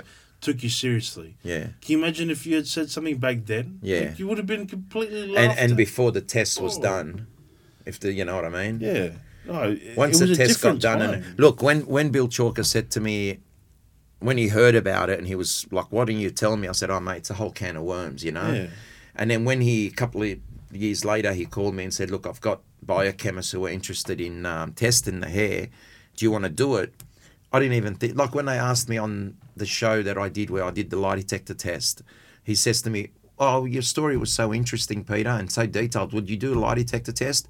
Yep, let's do it. yeah. And he, the guy says, he goes, didn't even think about it. Didn't even ask, say, oh, I'll get back to you or let me think about it. Just, yep, I'll do it. Yeah. That's because I wanted to do it for so long. And I've wanted to do a lie detector test thinking it's 100% accurate, that it will catch you out if you lie. But now I do the test, I pass it, and it's a big deal. It's like, so what? He Yeah. passed. He believes it. Yeah, because you, yeah, it's Yeah. Uh, so the- why ask me to do a the lie de- test yeah. if it doesn't work? Because there's fallacies in lie detectors. And Yeah, yeah. There's ways you can beat it, and that. And I mean, If you believe your story so much, it's going to show. it's going to show that you. Be- yeah, Yeah, yeah. It, it just a question. It's just all it's simply showing is your physical Reactions. signs. Yeah, that's all it is. I, Mm. Yeah. And I understand. Like, uh, that's why lie detectors are no longer used really in, in court court, of law. yeah, Like, especially in Australia. Yeah. And you know what? Police will always throw it at someone. That's oh, we want you to do. That's Yeah. just to make. If they say, "Yeah, do it," they'll Yeah. go, "Oh, okay." Like how many? Like how many times have people been in just an interview for a job and started sweating? Like Yeah, you know, like I can I can tell you the amount of times I've been for an interview and Not I only that, mate. like oh when they strap you up, when they actually strap you up, like yesterday I was in hospital and got got tested and I had to do an angiogram. And that when they stick all the shit on me and all the wires on me, I, cl- I get claustrophobic. I'm like, I don't want to do this. Yeah. And the same thing when I did the lie detector test. He had a thing on my finger. He had some things on my body. Yeah, one would've strapped on my up. arm. Yeah. yeah, you know. And it's- it's I'm very- claustrophobic. yeah. So my concern at that time was, is this going to show as a negative? Because I'm stressed out. yeah you're You know. stressed. Yeah. That's- and that's exactly that's exactly what a lie detector shows is stress. stress. Yeah. You know, But I was a bit stressed. I can't. I won't deny that because But I was a bit passed. uncomfortable, and I still passed. you still passed. And, then, And and the good thing was there was another guy who was an ex SAS uh, Navy guy, Navy SEAL, and um, her the scientist who asked me to do the lie detector test actually made comments about that guy and said, "100%, I have no doubt he'll pass." yeah, and the guy ended up failing. You know, he didn't make those comments about me, and I ended up passing it. yeah. But what was impressive with that when I watched it, I didn't know at the time, but when I watched the show, he actually, after he asked me the question, the camera's on him, and he actually says, Well, how do you deal with this? Like, you asked the guy to do a lie detector test, and he goes, Yep, let's do it. No hesitation. Yeah. No, let me think about it. That says a lot. yeah. Like, why would I put myself in that sort of? And you know what? What people don't know, and it would have made such a great show if they rec- recorded it and, and edited it and included it in the show. Bill Chalker and another um, scientist put on a massive argument for about two. We had an argument debate for about two hours whether I should do it or not. Yeah. And Bill and the other guy was saying, "Don't do it. It doesn't stand in the. It doesn't. It, you're not allowed to use it in a court of law. It doesn't mean anything. If anything, you fail, your case is going to be destroyed. And if you pass, it's going to be so what." And then I walked outside and spoke on the veranda and spoke to my ex about it. She was like, "Don't do it. Don't do it. If Bill and the guy's saying don't do it, don't do it." Then the guy from the lie detector company, the polygraph company, his name was. Um, oh, it'll come Oh, you me. said it on the last podcast. Yeah, Gavin. Gavin. Yeah. He came out and he just said to me, Peter, tell me your story. When I told him, I thought he's not asking me, he's not like trying to sell it to me or anything. And he goes, mate, don't do it. These people pay money all the time. It's TV, it's not their Yeah, money. yeah. Don't worry about the cost, don't do it. And then straight away I said, you know what? I'm going to do it. Because he wasn't selling it to me. He was trying to wasn't trying to con me. Yeah, he was just saying, look, you, yeah, Yeah, but- but- he was calming you down from. It's like, look, you don't, you're not obligated to. Yeah, do it, don't so do it. don't he do basically said, don't do it. Yeah. But what disappointed me was I sat the, the bloody polygraph and they asked me questions about what happened at my parents' house with the two types of beings, with the tall guys when I had thing inserted in my head in that 88 experience. Didn't ask me one question about 92. Yeah. And straight away, you can see my disappointment on the, in a thing. And I'm like waiting. And then I said to him, once he started disconnecting all the equipment, I said, mate, aren't you going to ask me about 92? Yeah, the DNA, that's the most important thing. And he goes, Peter, if you're telling the truth about 1988, you're telling the truth about 1992. To me, it was a bit of a cop out because I would have liked a couple of Yeah. questions about it. of course. You And know, I- and it would have Did been you have an experience with two females in your at the house? We were there at the Yeah. house, and did you retrieve a hair sample from on your private area from one of them? That would have been an, a bonus. Yeah, But at the same time, I don't think it detracted from it anyway. So, no, no, like, know. uh, and I kind of, I kind of get it, but yeah, like, I mean, as a like on a personal thing, it's like, of course, you'd want that to be validated. yeah, You know, hundred percent. Like you, yeah, yeah, and but for the purposes of television, they're not gonna. Well, you know, you blow know, he up, could have you know. easily. He asked five questions about what happened at my parents' place. He could have easily said, "And you know, you 1992, you had an experience in this house. Did it happen in that bedroom? Yeah. Did you see two females? Yeah. Did you retrieve a hair sample? Yeah. That would have just added so much. Yeah. But What I would like know. to ask more about the scars, though. Yeah. Has there like any be test any, specific testing been done on your scars? no, the, the only thing um, is if you compare them to other people's scoop marks, Yeah. it's consistent right across the board. Okay. Right across the board. Yeah. And Uh, anybody among among other people that have been abducted hundred percent. And Okay. anybody that tells you they've had an abduction experience but don't have scoop marks on their body, it's probably not an abduction experience Okay. because they take samples. Yeah. It- look, if we were gonna if we were gonna ex- experiment with animals or you know look after, we'd take DNA. Yeah. We take DNA and store it. They do that. They, Yeah, we they take take, clippings. They yeah. take yeah. They Hair take samples, sharks. DNA, they yeah. get sharks. They take a DNA sample. Yeah. That's all. It's all about DNA now. Yeah. So you know, and anybody anybody who's legitimately had an alien abduction experience would have a scoop mark on their body, and it's usually on the leg areas. Um, I, look, I haven't spoken to one person that says they've had the experience and they haven't had some sort of scoop mark. Yeah. Yeah, I've got four of them on the one leg, you know, and um, I can't explain the four of them, but I can definitely explain two of them. Yeah. But the other two, I I don't know how. Maybe they did it at the same time. You know what I mean? Like had two areas to sample. I don't know, but yeah, I've always had the four, and um, yeah, it's it, it goes part and parcel. If you've been abducted, you'll have scoop marks. Yeah. I've met some people with scoop marks that are like hundred times deeper than mine. Yeah. yeah, yeah, Fuck. like scary deep. Yeah, I've got a photo of a lady. Um, I felt sorry for her actually because it's a pretty deep scar. Uh, let's see if I can quickly find it. Um, Like I mean, like look, all in all, like see, that's this- my one. Yeah. All right. Yeah, it's pretty deep. Mm. You might need to send these to me so I can put them on the Instagram. Yeah, so I will. When people listen to this podcast, they'll they'll be able to find them. But uh, no, man, it's it's definitely like, I mean, the overall fascination about an ab- an abductee, It's incredible. Oh wow, yeah, that's wow, that's a massive chunk out of the leg. See that? Yeah, That's mine. Yeah. Yours is like uh, looks like uh, what do they call them? It doesn't even look like a graze really compared to that one. It's, it's a yeah, scoop. it's like a scoop. It's a yeah. scoop. Yeah. Like someone took a what do they call it? A melon ball? Like Yeah, a, you can bloody put your finger in there and Yeah. it's so deep, you know? Yeah. No man, I can only like I, I can't imagine what it would be like. You know, especially remember or recalling the entire scenario, like you can, like you can actually like, it's quite it's very vivid for you. You know why? Because I was awake. I wasn't Yeah. asleep. I didn't come out of a sleep and think, oh, fuck, what, what's going on? And then get my bearings. I was lying in bed and something jumped on the bed and I sat up thinking it's a cat. So I was fully aware. Yeah. And I think that's why I can remember. Mate, I'm very fortunate that I have a conscious recollection of it. I didn't get my memory under hypnosis. Yeah, Um, if anything, when I did the hypnosis, I've worked with three different people. Mm. I've done three three different hypnotherapy sessions with three different people, and nothing major comes out. I don't know how some Yeah. people go, "Oh yeah, they did a hypnosis," and they remember a what about, million um, things. I don't know. Neuro- neurological scans. Like, like I mean, like, look again, devil's advocate, bit of a pushback, whatever you want to call it. But like neurological scans, sleep paralysis, stuff like. Was your brother like you said he he had suffered from sleep paralysis?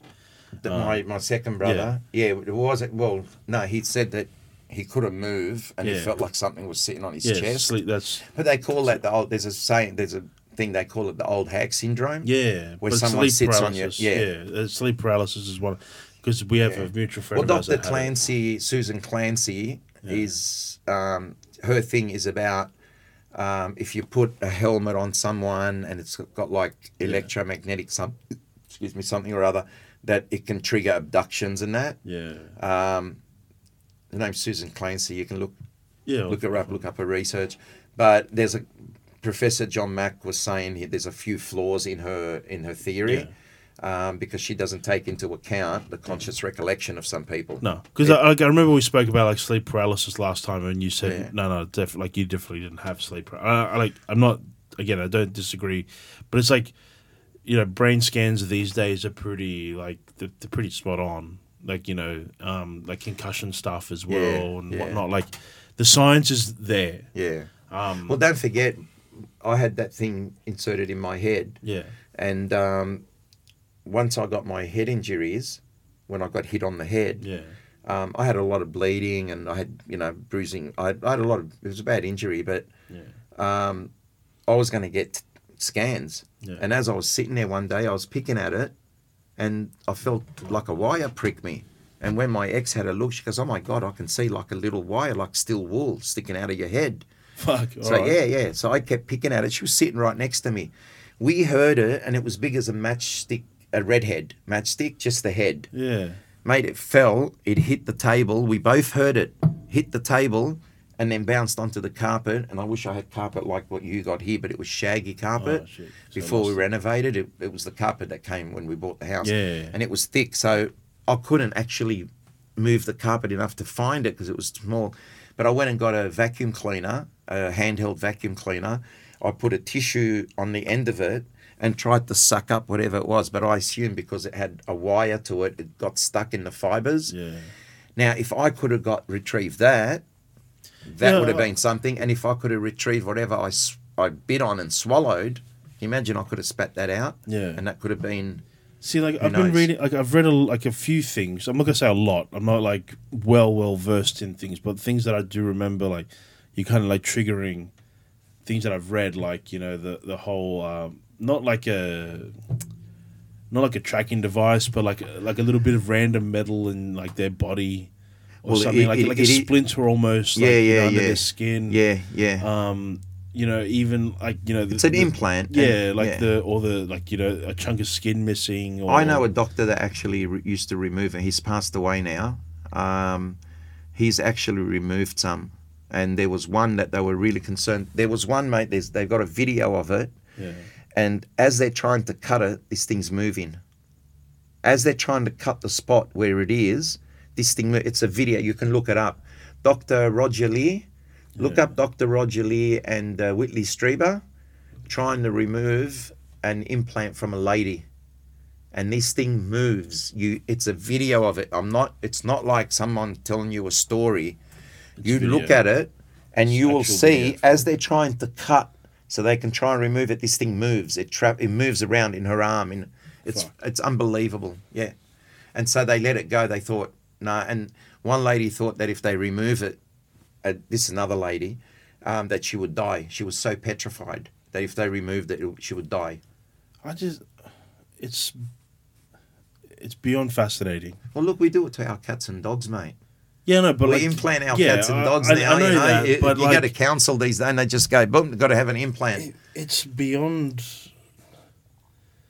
It it's sort of like look as uh, there's like I look I believe you I believe your story but when I hear about like all this other stuff it to me it's it doesn't compute in my head, you know. But, you- like we're your story we're dealing does. with I can- aliens with advanced technology. Yeah, we're not like- dealing with someone that ha- that is backward like us. You know, Yeah, they're but thousands is- of years more advanced than us. it's just so like for me like hearing your story I don't know why like hearing your story I'm like yep it happened I believe him like.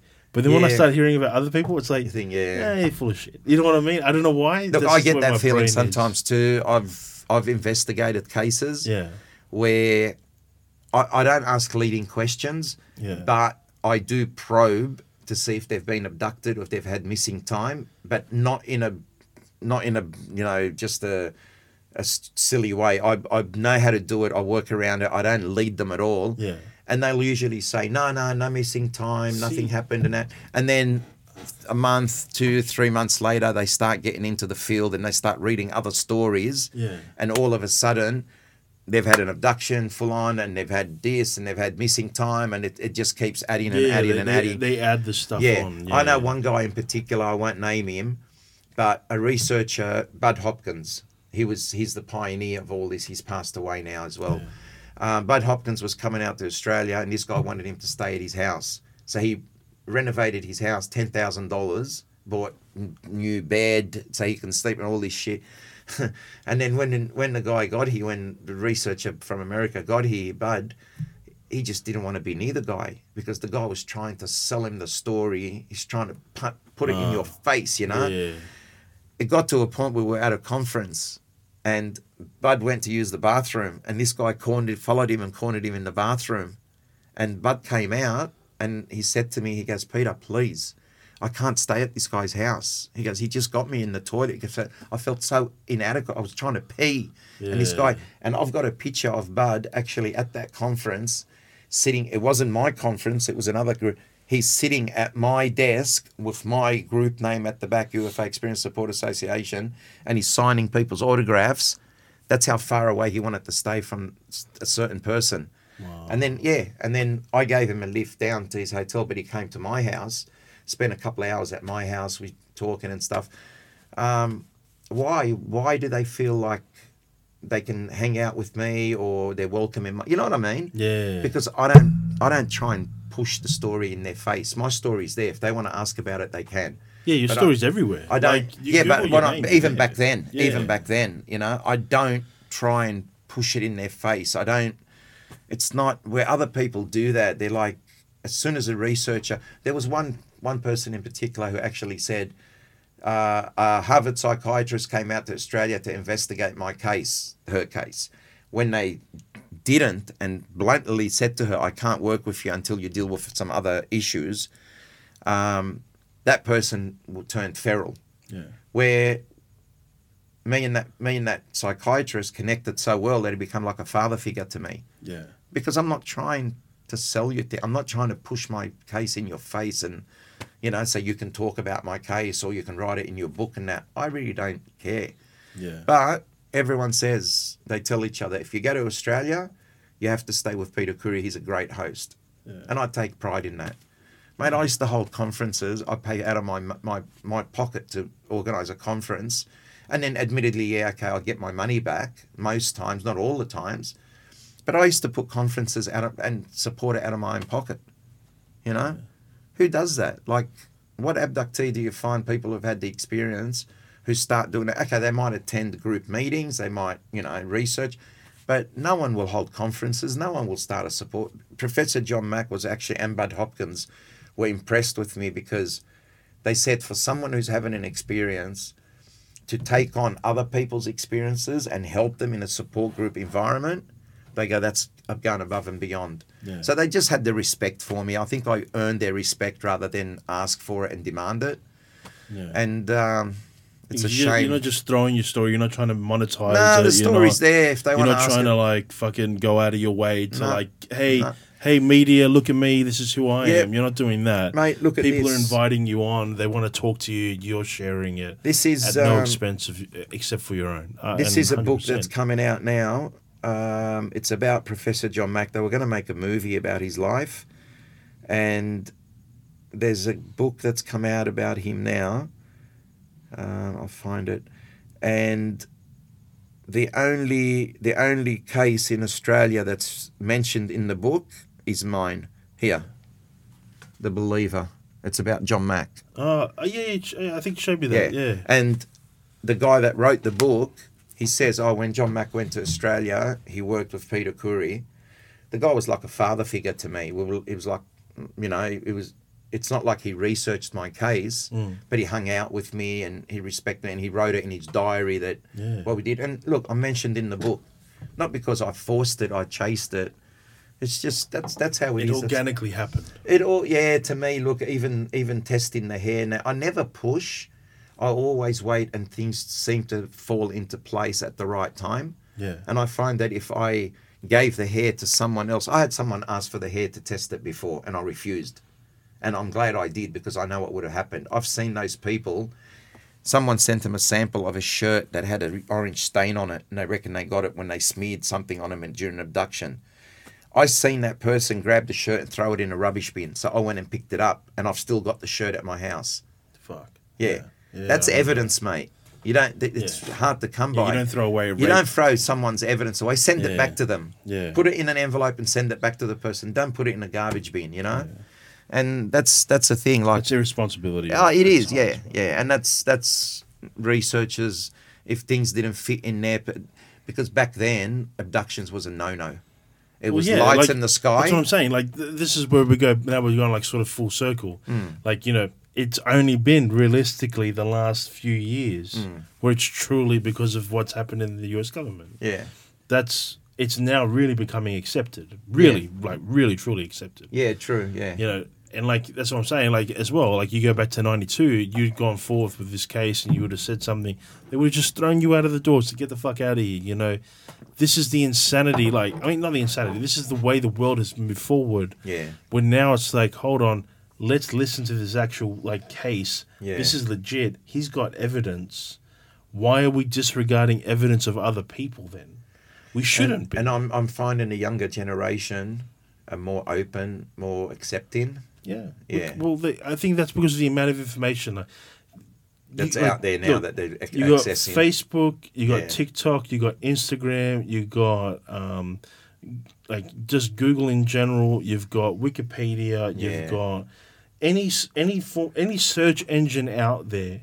You put your name in, you're gonna come up. yeah, There's no doubt about it, right?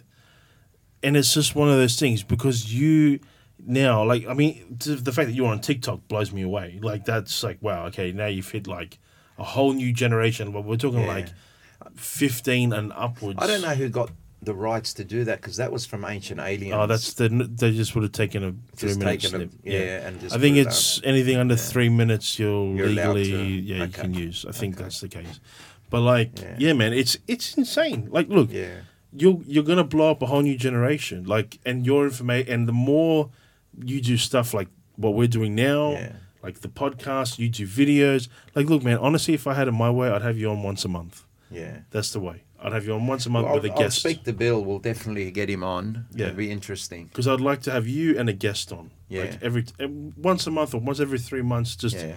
lock that in. And I know we- a lot of people this. who have had experiences or, you know, even sightings and that, and they got some good stories. I know a bloke called Bob. He was a security guard. Um, didn't didn't work with him. I just knew his son at Bankstown Sports Club, and he Yeah. told me one day, come up to me, he goes, "My dad loves your story, loves you." And I said, "What do you what, what, what do you mean?" You know, and he goes, "My dad's had a UFO experience." I said, "What do you mean?" And he said to me, he's, and then I spoke to the dad, and um, I was going to be involved in the documentary, and I wanted him, I wanted his story to be on there as well because it's interesting.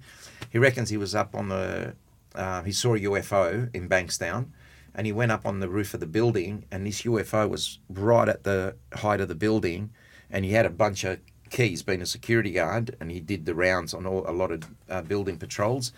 And he reckons he went to touch it, but he got a bit frightened from it, like static electricity and he grabbed the keys and he was about to throw the keys at them at the at the object and he thought oh what if it takes it? Like what if it magnetizes or absorbs the, the keys? So he didn't throw them but he was watching this thing on from a roof of a building Yeah. and um, I found it really interesting you know and I think he's he's But- an honest guy How many stories do you think people have and they're not saying anything because Oh. of ah. the stigma? oh mate It'd be, I reckon, in the thousands. I've got so many letters. I'm, I've included a couple of. I've uh, probably included six six letters. I think in the in the book. I could write a book on just people's letters that are sent to me Yeah. about their cases, but they have don't go public. Yeah. They just want to talk to me about it, mention it, but they don't want to go public. Yeah. You know, there is don't a want stigma. Like know. there is a massive stigma Yeah. around this. Like and some of them are scared of it, mate. Like Yeah. there's one lady. She said her and her son were driving in the car, um, heading towards Canberra, and her son saw something, and she saw it, and it freaked them out, and followed them home. Then they started having all this activity around the house. Really freaked her out. Yeah. you know.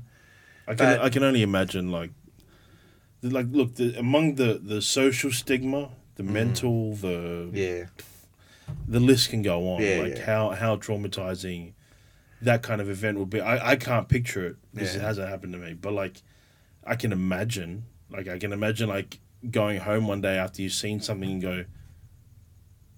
How would anybody fucking cope with like me telling them this, or would I be ostracized? Would I be, you know, Yeah. told I'm crazy, this and that? Look, it takes like, it takes balls of steel to yeah. come forward with yeah. it. It That's does. actually Bill used those words yesterday.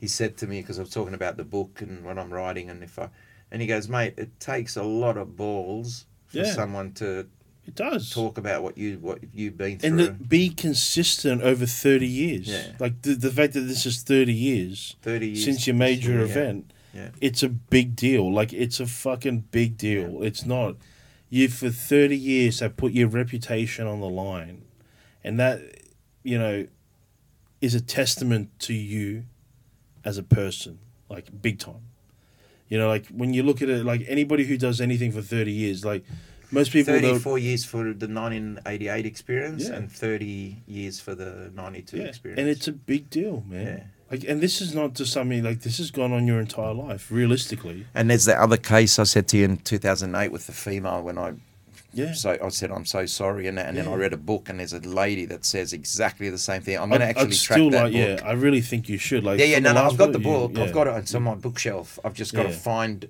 find it and find a page in it. I, I have to. I have to. If I'm going to write my own book and Yeah. I'm going to mention it, I have to find the book, the page number, Yeah. and mention everything. Yeah, Yeah, Yeah. man, because that that was very fascinating Yeah, from the last. yeah. Was, I I just think like all these things that cer- like that revolve around you, they obviously link to something. And I mean, the fact that it's happened to your family, and you know, and you've had loved ones that have seen it and stuff like that. I mean, it's crazy. It, it, Mate, even it's my crazy parents' to house. hear. It. My parents' house, I think, used to be like a portal or something because we used to hear armies marching down the driveway, and my Mm. brothers would react to it and get out and look out and not see anything. And Yeah. my brother would accuse my friends, and I used to say to him, "Okay, if it's my friends, where do they vanish to? Yeah. If it's my mates doing it, where do they go? Why can't we f- see anything or find anyone?" Yeah, it's. You know? I mean, like everything just around your case, and like the the fact you have this, you have multiple story, you have the evidence, your family, uh, you've. Yeah. It's I don't know if I'm a lucky, if you could consider me lucky, or no, I wouldn't look. Lucky is. It Or depends how you look at it. No, no. I think what you are is a very unique person. Yeah, well, You're a unique- person who's had unique Yeah, experiences. I and you've had very unique experiences. The fact that you can mentally handle it, Hmm. and you're not like an absolute fucking like uh, quack yeah, I about know, it. I know what you mean. Yeah, You know, Yeah. like you haven't like you yourself have gone down a rabbit hole of many things, but you are still very level headed. yeah, and that is again a, a Believe me, I've seen some have. people that have been terribly affected by it, like Oh, mentally. They would, yeah. I can imagine, like, I- Devastating. they wouldn't even know how to handle it. They wouldn't even know No. the, the single thing to what to do. Yeah. And like, look, I think there's some ways people deal with. Some people deal with it in a very level-headed way. Mm. Like they go, "This is my experience. This is what happened," and they can they can They can like, live sort with of it. yeah they can live with it. um, They can comp, uh, Comprehending. cut, cut, oh, fuck, my tongue's gone over. Compartmentalize Co- yeah, yeah, I get you. the whole the whole Yeah. scenario, the Yeah. whole situation. Yeah.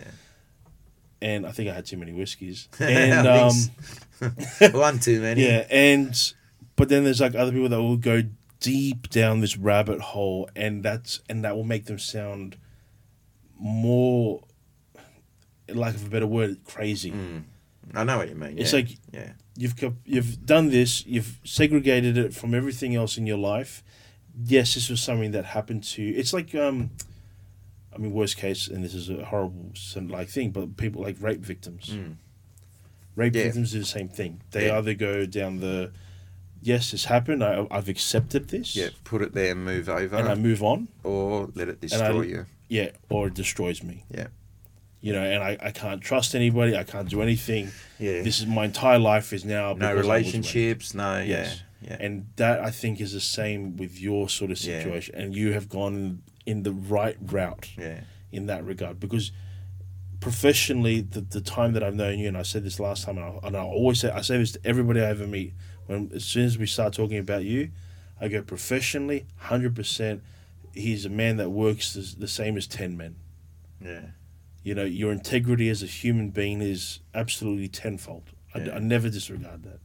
But when it, and it's like, but you might have this scenario that happened to you, but it does not change who you are. Yeah. And it doesn't mean that you're crazy. It just means it happened to you. Yeah.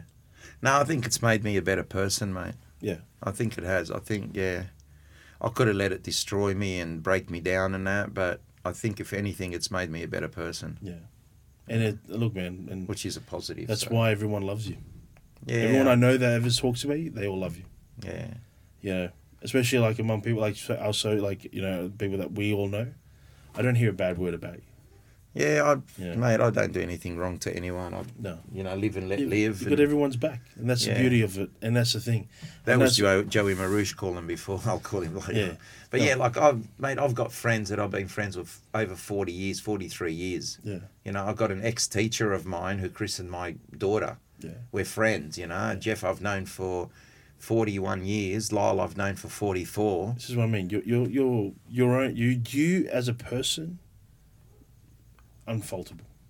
Oh, I've got my faults, but No, no, but like everyone's got everyone has their faults. faults, Yeah, but I've like got, I've got no yeah. one, no one will ever talk ill about you. Yeah, And this whole scenario, I think it, or this whole situation, or whatever you want to call it, your whatever happened to you, people they could uh, they dis they don't dismiss it Mm. because you have the evidence. yeah.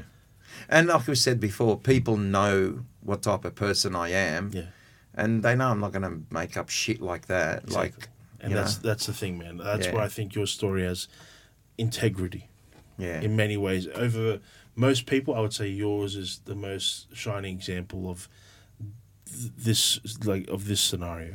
yeah. Well, the the, the Americans now, a couple of the Americans that are pushing the Pentagon thing, Yeah, are actually saying it's the best case in the world yeah.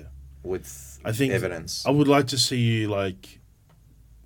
I mean, like, look, I'm a small time podcaster, but I would like to see you on a major podcast, like even like even Joe Rogan. I think Well, somebody few like Joe people have Rogan, actually sent Joe Rogan messages. I've got copies. They've sent me copies and said, "Hey, Joe Rogan, you should interview Peter Khoury." But the thing is, I don't think I'd fly to America to do an interview. And the only, I think he's two people he's done out of the uh, Snowden.